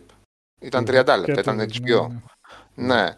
Ε, λοιπόν, και από δραματικές σειρές νομίζω και το Boardwalk Empire και το Mad Men νομίζω ότι δεν έριξαν ούτε δευτερόλεπτο την ποιότητα. Πολύ Και σωστά. το Breaking Bad για μένα. Το Better Call Saul. Εμένα το Breaking Bad μου άρεσε στο τέλος. Ήταν ιδανικό. Αν και η κορύφωση γινόταν στην πρώτη τελευταία σεζόν με τον Ναι. Πόγιος Γερμάνος, αλλά και μετά έδινε την πτώση πιο πολύ. Και το Lost. Πολύ καλά. Μπράβο. Ε, το, Ε, το, το, το ρημάδο Lost. Το Boardwalk Empire και αυτό, ναι, αυτό δεν συζητιέται, ενώ θα έπρεπε. Γενικά δεν Δεν το ακούς συζητιέται. έτσι. Δεν ξέρεις πόσο λυπάμαι που δεν συζητιέται το Boardwalk Empire. Και το Mad Men πλέον έχει λίγο... Ναι. Τι, Είναι σειρές οι οποίες επειδή είναι και εποχής, μία είναι για στα 60s, 70s, η άλλη... Ναι, ρε φίλε, αλλά τα M τότε για την εποχή τα έπαιρναν για πλάκα. Δηλαδή ναι. το, Ναι. το Boardwalk, ε, το μεταξύ το, το Mad Men, ρε παιδί μου, με όλους αυτούς τους όχι απλά εξαιρετικούς ηθοποιούς και Μμμ. όλο αυτό το εξαιρετικό Ένας και ένας σκηνικό, ήταν. έπαιρνε βραβεία για σχεδιασμό και για, Μμ. και για πιστότητα εποχής και για τέτοια πράγματα, ας πούμε. Αντί να Ναι. Που οκ, και αυτά καλά, αναγνώριση είναι και αυτή, αλλά για την ουσία, ρε φίλε, για, το, για τον μπακλαβά. Μπα. Πάρε το Dexter για παράδειγμα. Πόσο καλά έχει ξεκινήσει αυτή η σειρά, δεν ξέρω Ναι. πώς σας άρεσε Μμμ. και τα λοιπά, αλλά Δεν έχω δει ούτε μισό μετά από επεισόδιο. ένα, ναι, ήταν καλό. Αλλά Γούσταρα πάρα πολύ τον γινότανε- ηθοποιό από το Six Feet Under Μμ. και αυτό που είχα δει στο Dexter δεν μου άρεσε καθόλου. Δεν μου έκατσε, ρε παιδί μου. Βασικά, στον Dexter εγώ πιστεύω ότι είναι μόνο η πρώτη σεζόν και η τρίτη ή η τέταρτη. Με εκείνο το Trinity το δολοφόνο. Ναι, ναι, εκεί το είχα Α, αφήσει. αυτές οι εγώ. δύο Μετά το σεζόν συνέχισα. ήταν. Εγώ το τελείωσα. Δεν είδα την τελευταία που βγήκε πριν από 3-4 χρόνια. Αλλά Ούτε εγώ. Ούτε εγώ. μέχρι τέλος που πήγε, μετά το είχαν λίγο. Αν και ήταν ωραίοι που ήταν διαφορετικοί οι εχθροί σε κάθε σεζόν. Ήταν τελείως κάτι άλλο σε κάθε σεζόν. Ήταν άλλο κόνσεπτ. Αλλά νομίζω ότι κάναν το αποκορύφωμα με τον Trinity και ήταν βλακεία τους. Έπρεπε να τον κρατήσουν για πιο μετά. Ε, Έγινε... Το, το, το Dexter Αποστόλη πάσχει από αυτό ότι είχε μια πλοκή η οποία πόσο να σε κουβαλήσει αυτή η Μμ. πλοκή. Ε, δηλαδή, αν ναι, δεν κάνεις, πολύ- αν δεν κάνεις τον, ε, τον βασικό σου χαρακτήρα πια υπερήρωα και γιατί κάπου εκεί φτάσαμε σε κάποιες στιγμές. Ναι, ναι, ναι. Λέτε πώς θα ξεφύγει. Πώς θα Όπως- ξεφύγει. Ναι. Όπως το Americans. Και εκεί λίγο το... Ε, κούραση ρε Νίκο στο Ναι. τέλος ρε γάμο, το, το χάλασαν πολύ ρε Ε, τους φίλε. κάναν υπερήρωες και εκεί πέρα. Δηλαδή, δεν έβγαινε. Απλά το, το Πότε πρόγραμμα που είχαν δεν σκότωναν, έβγαινε. καθάριζαν, έβγαιναν και Εντάξει. γύριζε με το μαλλί στην πένα η άλλη και μαγείρευε φασολάκια Ναι. στο σπίτι ρε φίλε. δηλαδή ήταν, Και είχαν και ήτανε το μυθικό γραφείο. αυτό. Και, ναι, ναι. ναι δηλαδή ήταν του στυλ ότι παιδιά δεν δε, δε σηκώνει να το δούμε πάνω από 100 φορές αυτό το πράγμα, δεν γίνεται. Ε, α, λέει ο Tom Petty για το Hannibal. Εγώ το αγαπάω το Hannibal και τις τρεις Δεν το σεζόν. είχα δει ποτέ. Ωραίο άρεσε. ήταν το Γι' αυτό ναι. πρέπει να ακυρώθηκε από ό,τι ξέρω. Δεν Ναι, πρέπει ναι, να ναι, το κόπηκε, γίνει. αλλά κόπηκε και σε φάση που το λες και τέλος. Δηλαδή, εντάξει, οκ, το Ναι, αφήνεις, αλλά ρε μπορεί παιδί να μου, το δεν είναι ότι ξέρανε. λες Ναι. cliffhanger. Ναι, το ψιλοξέρανε, γιατί εγώ την παρακολουθούσα τη σειρά από τη δεύτερη σεζόν επεισόδιο-επεισόδιο. Ε, πολύ καλή σειρά και ο Μίκελσεν παίζει καταπληκτικά τον Hannibal. Και παίζει καταπληκτικά μέχρι τη στιγμή που δεν τον έχουν βρει. Δηλαδή που παίζει τον ψυχρό και εντάξει Ναι. και τα παίζει όλα από πίσω και τους κουνάει όλους.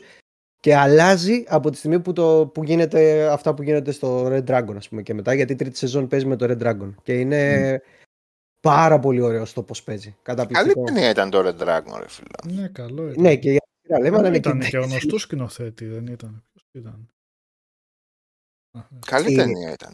Και στη σειρά που στη σειρά ήταν λίγο δύσκολο κιόλας να το χειριστούν γιατί το φέρανε στο σήμερα. Στο σήμερα τότε, ξέρω πριν από 5-6 χρόνια, πότε βγήκε 8, δεν θυμάμαι. Και ήταν λίγο δύσκολο να το χειριστούν αυτό, γιατί είναι λίγο, νομίζω ότι είναι λίγο δύσκολο να χειριστείς έναν serial killer το 2018, ξέρω εγώ, με 52 κινητά και 82 κάμερες παντού μας. Αλλά το παίξαν ωραία, ρε παιδί μου, και εί- είχε ψηλολογική. Δηλαδή δεν έκανε, δεν έκανε πράγματα από, από κολλιές, ας πούμε, να ξεφύγει και τέτοια. Ήταν ωραίο, ήταν ωραίο. Σε αδικημένα που βλέπω και τη λίστα και το Rome ήταν πολύ αδικημένο. Το Rogue, το Δυστυχώς Rogue. βγήκε μπροστά από την εποχή Λίγο, πίσω ναι, από την λίγο- εποχή του πώς ήταν. ναι. Τρελή παραγωγή. Η πρώτη σεζόν ήταν φοβερή, η δεύτερη φαινόταν που ρίξαν το budget. Γιατί δεν βγαίνανε. Πρέπει να ήταν. ε, Δηλαδή σε σχέση με το, εξ- με το expose που πήρε το Spartacus με το Rome, έτσι να βάλουμε δύο σειρές οι οποίες ήταν. ε, είναι αρκετά αδικημένο το Rome. Ε, καλά, Γιατί δεν, το- ναι, ούτε. Και Εντάξει, το, το- ήταν λίγο διαφορετικά τα μεγέθη που συμμετείχαν τώρα. Μίλιους μέσα, αυτά εκείνα στο Rome. εντάξει. Είχες John Μίλιους, δεν είχες τώρα κανένα χθεσινό. Εντάξει. Το σεναριογράφο του. Πες το. Του Apocalypse Now είχες, δεν είχες Μμμ. κανένα χθεσινό. Βέβαια ολοκληρωνόταν η σειρά, αλλά φαινόταν ότι Εμένα μου έγινε έγινε η, ζορισμένα έτσι λόγω budget. Μ; η συγκλονιστική σκηνή που είναι η μάνα που κλαίει για το γιο ρε παιδί μου το δολοφονημένο και πάει έξω και κάθεται μερόνυχτα. Δεν θυμάμαι τώρα. Τη φέρω λίγο στο μυαλό μου θέλω. Σας έρχεται στο μυαλό ή όχι καθόλου; Όχι ακριβώς. Πιο πολύ Ναι. με τον άλλον, τον Ρωμαίο, τον, ε, πώς τον λέγανε, ο ηθοποιός και όλας που ήταν ο πιο σωματώδης ας πούμε. Ο Τίτος Πούλος. Αυτός, ναι. Ε, δεν, δεν ξεχνιέται αυτό το όνομα. Με τους ερωτές του εκεί πέρα και τι έκανε για να τα... μονοκόμματος εντελώς. Ε, Νίκο, όταν λες πώς προλαβαίνουμε, αυτά τα έχουμε δει σε ένα Ναι, εύρος ε, ναι, 20 ετία. τι- Έτσι δεν είναι. Απ- Και από παντού, επειδή ρωτάς πάνω από πού, από Netflix, από παντού. Παντού. Από το Ναι. θείο που την Αμερική Θείο είπαμε από που παντού. στέλνει. Μόνο από τη θεία την Αμερική. Που στέλνει τα TVT. Ε, τώρα, το Cabinet of Curiosities που λέει ο Γκόλιθος. Γεια σου και ο Γκόλιθος. Πού είσαι χαμένος ρε ψυχή τόσα χρόνια; Σε είδα σήμερα σε ενεργητή να, να μας έρθει πιο συχνά. Ε, είχε καλές ήταν επεισόδιο ιστορίες, επεισόδιο. ναι. Είχε κάποια καλά, κάποια μούφα εντελώς. Ποιο, Ε, το Cabinet Cabinet of of Curiosities. Curiosities του Του Del Toro. Del Toro, ναι. Βέβαια δεν είχε γυρίσει κανένας αυτός, απλά σαν παραγωγή, σαν παρουσιαστής ήταν. ε. το προηγούμενο του Τελτόρο το τέτοιο μεγάλη επιτυχία. Πιο... Ε, με τα βαμπύρ. Α, πώς το λέγανε, ναι. Κατάλαβα. Τραγωδία ρε γάμο, το ήταν πολύ κακό. Το ήταν. Strain. Train, ναι. Ναι ρε φίλε, πω, πω, πολύ Del κακό. Toro δεν ήταν τη αυτό σοβαρά. Βέβαια. Ε, βέβαια. τι. Μου είχε διαγραφεί από τη μνήμη με αυτό το Ναι, πράγμα. Καλύτερα. πραγματικά. Που ήταν σε μια πόλη που, που, που Ναι, ρε, έγινε φίλε. βαμπύρ και δεν κουνιόταν τίποτα στον υπόλοιπο κόσμο. Που παίζει ο Αλλά- παππούς που παίζει στο Hot Fuzz που μιλάει τα αγγλικά τα... Το είχα βάλει στην τι Αγγλία σε σκηνά, Άγγλο ρε. να δει που δεν την ήξερε την ταινία το Hot Fuzz και λέω κατάλαβες τι είπε. Λέει αμυδρά. τι, τι σκηνάρα αυτή στο Hot Fuzz ρε φίλε, πραγματικά δηλαδή. Τι ωραία και τα κομμωδία. μεταφράζει ο άλλος. Ναι. Αυτός έπαιζε, ρε. Το Stray. ναι. Θυμήθηκες αυτή. τώρα. Πολύ καλή σκηνή. ε, το Hot Fuzz είναι, με, είναι από τις αγαπημένες μου, ρε φίλε. Ε, Είναι πολύ καλή ταινία. Και από εκείνε τι τρεις οι καλύτερες. Από το Song Η of the Dead καλύτερη. και με βέβαια και από το άλλο με τον Μπαρ που ήταν. ε, Ε, ναι ρε φίλε, το άλλο με End την of the παρότσαρκα world. ξεκινάει πάρα πολύ καλά. Ναι, ναι. Με την Α. παρότσαρκα ξεκινάει τόσο καλά που παρακαλούσα μετά να μην το Πραγματικά. γυρίσει. Γιατί λέω μια χαρά Το- το, το- πάει. δεν θέλω να Το το πάει. χέζει Ναι. όμως μετά Ναι. ρε γάμο το, ναι. Με εξωγήινους, με τι ήταν. Με δεν τους θυμάμαι. εξωγήινους, ναι, ε, το End of the World. ναι. Ναι. End of Ναι. the world, ναι. Αλλά το Hot Fuzz είναι πάρα πολύ καλό.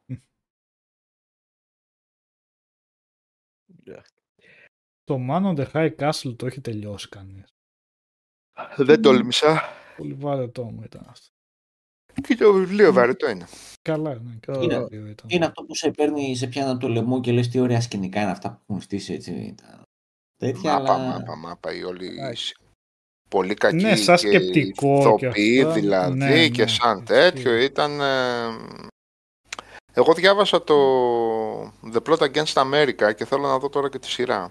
Α, του τέτοιου δεν είναι. Του Που έκανε Roth. το Wire και... Ναι, ναι, ναι, η σειρά, ναι. Το βιβλίο του Φίλιπ Μμ. Roth είναι. Ο Λοιπόν, Tom Petty που λέει το True Blood ήταν ωραίο guilty pleasure. Νομίζω μια χαρά ήταν η σειρά. Βέβαια και αυτή ήταν με αυτή την κατάρα που έπρεπε να συνεχίσουν να βγάζουν σεζόν. Λίγο...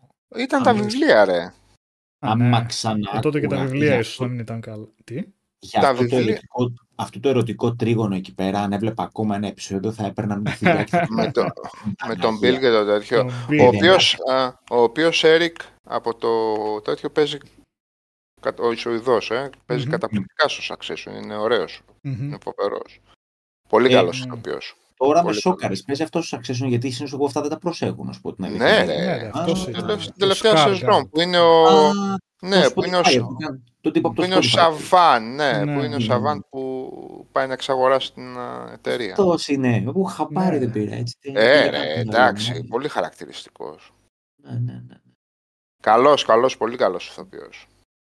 Supernatural δεν έχω δει ποτέ που λέει ο Ε, Τέλειος. Πήγα μέχρι 7η, 8η, μετά Ε, παρέδωσα. Γελάει ο κόσμος. Όπως Με- και με- κάτι Lucifer, κάτι... Μέχρι, μέχρι την πέμπτη σεζόν του Supernatural ήταν ψηλοανθρώπινο. Ε, Δηλαδή ήταν τραβούσε να δεις. Μετά έφυγε και ο, αυτός που το έγραφε, ο Κρίπκι, που γράφει το Boys τώρα, το The Boys. Α, Και πήγε πολύ, πολύ έπεσε. Ε, Εγώ το κατάφερα όλο το Supernatural πάντως. όχι Παναγιά. Πόσο είναι, Γιατί 11 είναι; Πω. 15 πρέπει να είναι. Ω, Πω. 15! Ναι. Πω, Ε, Το κάλεσμα- ε. Το κάλεσμά σου. το Είναι και κάλεσμα 20, 22 επεισόδια σεζόν. Πω, πω, πω, πω, πω. Τραγωδία. Ο- ο- Ότι έπρεπε να γίνεις πατέρας για να αξιοποιήσεις καλύτερα το χώρο σου. Αυτό το- Έτσι. αυτό ήταν. Τα σκέφτεσαι αλλιώς βέβαια. Και το Ήταν, παίρνω τε- Pinterest βλέπαμε πολύ, Μμ. αλλά και αυτό Μμ. ξεφτυλίστηκε. Το θυμάστε με τον Jim Ναι, ρε, εμένα- Caviezel Με και τον τον- Άμα τον ναι. Lost. Ναι. Α, Εμένα μου άρεσε αυτό στην αρχή, αλλά και αυτό Ε, έχει ωραίο, και είναι, δύο πρόβλημα. τα- ναι. Η τελευταία Με σεζόν, AI, λίγο, με ναι. τέτοια- σαν, και σαν το Fringe και αυτό. Και το Fringe Μμ. με παράλληλα σύμπαντα. Ναι, ε, ναι, ναι. Πω πω το Fringe, τι, τι, Στο τι Fringe. υπερκοστολογημένη και υπερτιμημένη κουράδα ρε φίλε. το Fringe το είχαν χάσει από κάποια φάση και κάτω το... Από την αρχή το είχαν χάσει το Ε, Fringe. Εσύ το είδες, ρε Πού ήταν Σάβα, με καλό το δεν ήταν έκανε τώρα; suspension of disbelief καθόλου. Είδες τον άλλο τον τύπο που ήξερε τα πάντα και μπήκε στο μεντάλι, δεν μπορεί να ξέρει τα πάντα. Μαλάκα, Από τι την τέτοιο ήταν απομόνωση. τώρα; Αν δεν ξεπεράσεις αυτό, δεν γίνεται. Η να μία μπεις η αυτή τη πανο- σειρά. παγοκολώνα, ο άλλος που από... από... πες το, από... Ο γιος Dawson's ή ο Creek. πατέρας. ο πατέρας, από ηθοποιός στο Lord of the Rings Ναι. έγινε ε, knowledge savant και ο γιος από το Creeks Dawson να πούμε που ενώθηκε, ένωσαν τις δυνάμεις τους να τα γαμίσουν όλα. Άσε με τώρα. ρε, μαλάκα. Ε, εντάξει. Στον Dawson's Creek. Ε, Ε, ναι. ε, ε, Ε, ναι ρε μαλάκα τώρα, ντροπές πράγματα δηλαδή. Τι ήταν αυτό το Fringe τώρα να πούμε;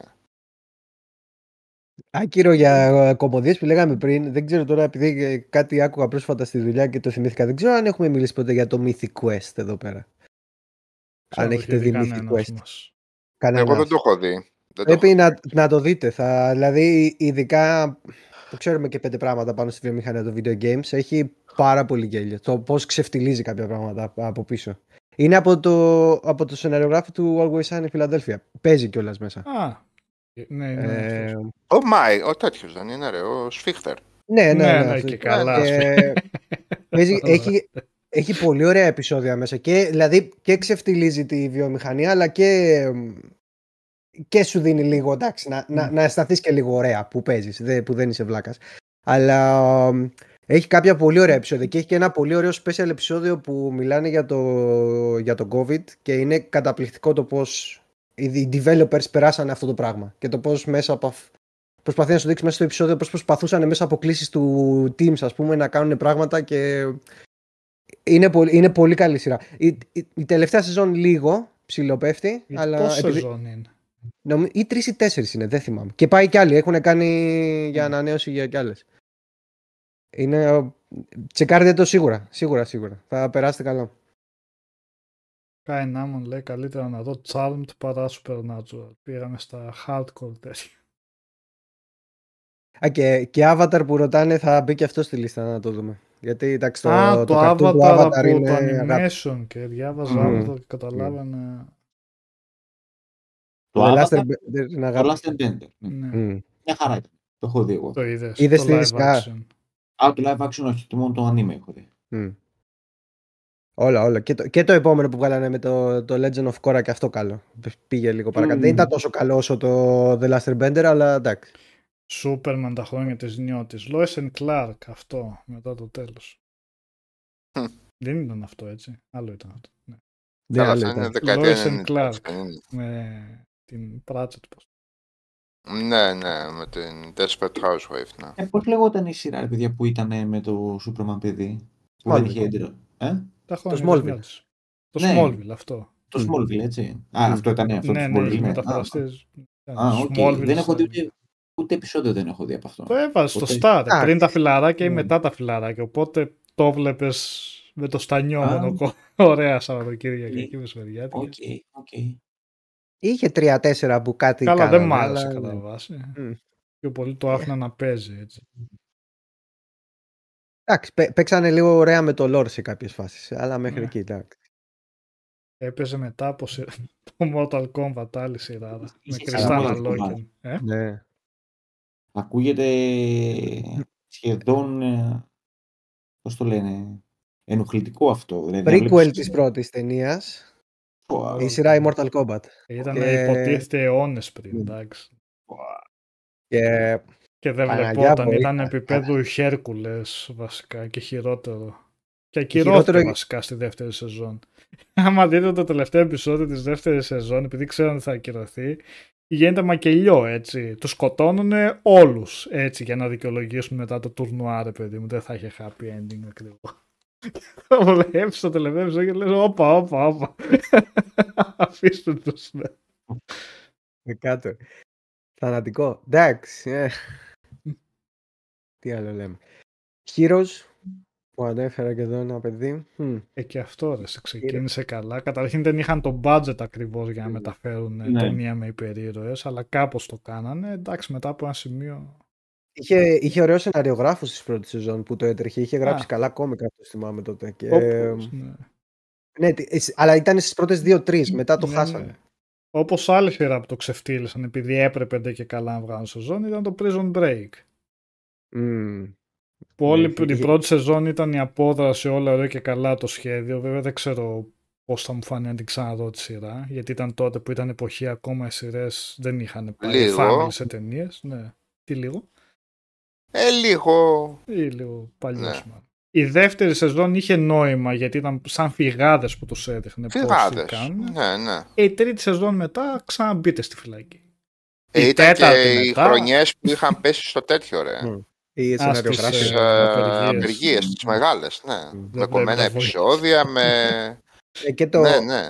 Ναι. και το Heroes είχε τέτοια σεζόν, η δεύτερη νομίζω ήταν. Και το Supernatural είχε η τρίτη. Όλες οι τρίτη σειρές ήταν, είχαν ναι. τέτοια, ρε. Ήταν Όλες 10 οι σειρές. επεισόδια η σεζόν, κάτι τέτοιο ήταν. Και...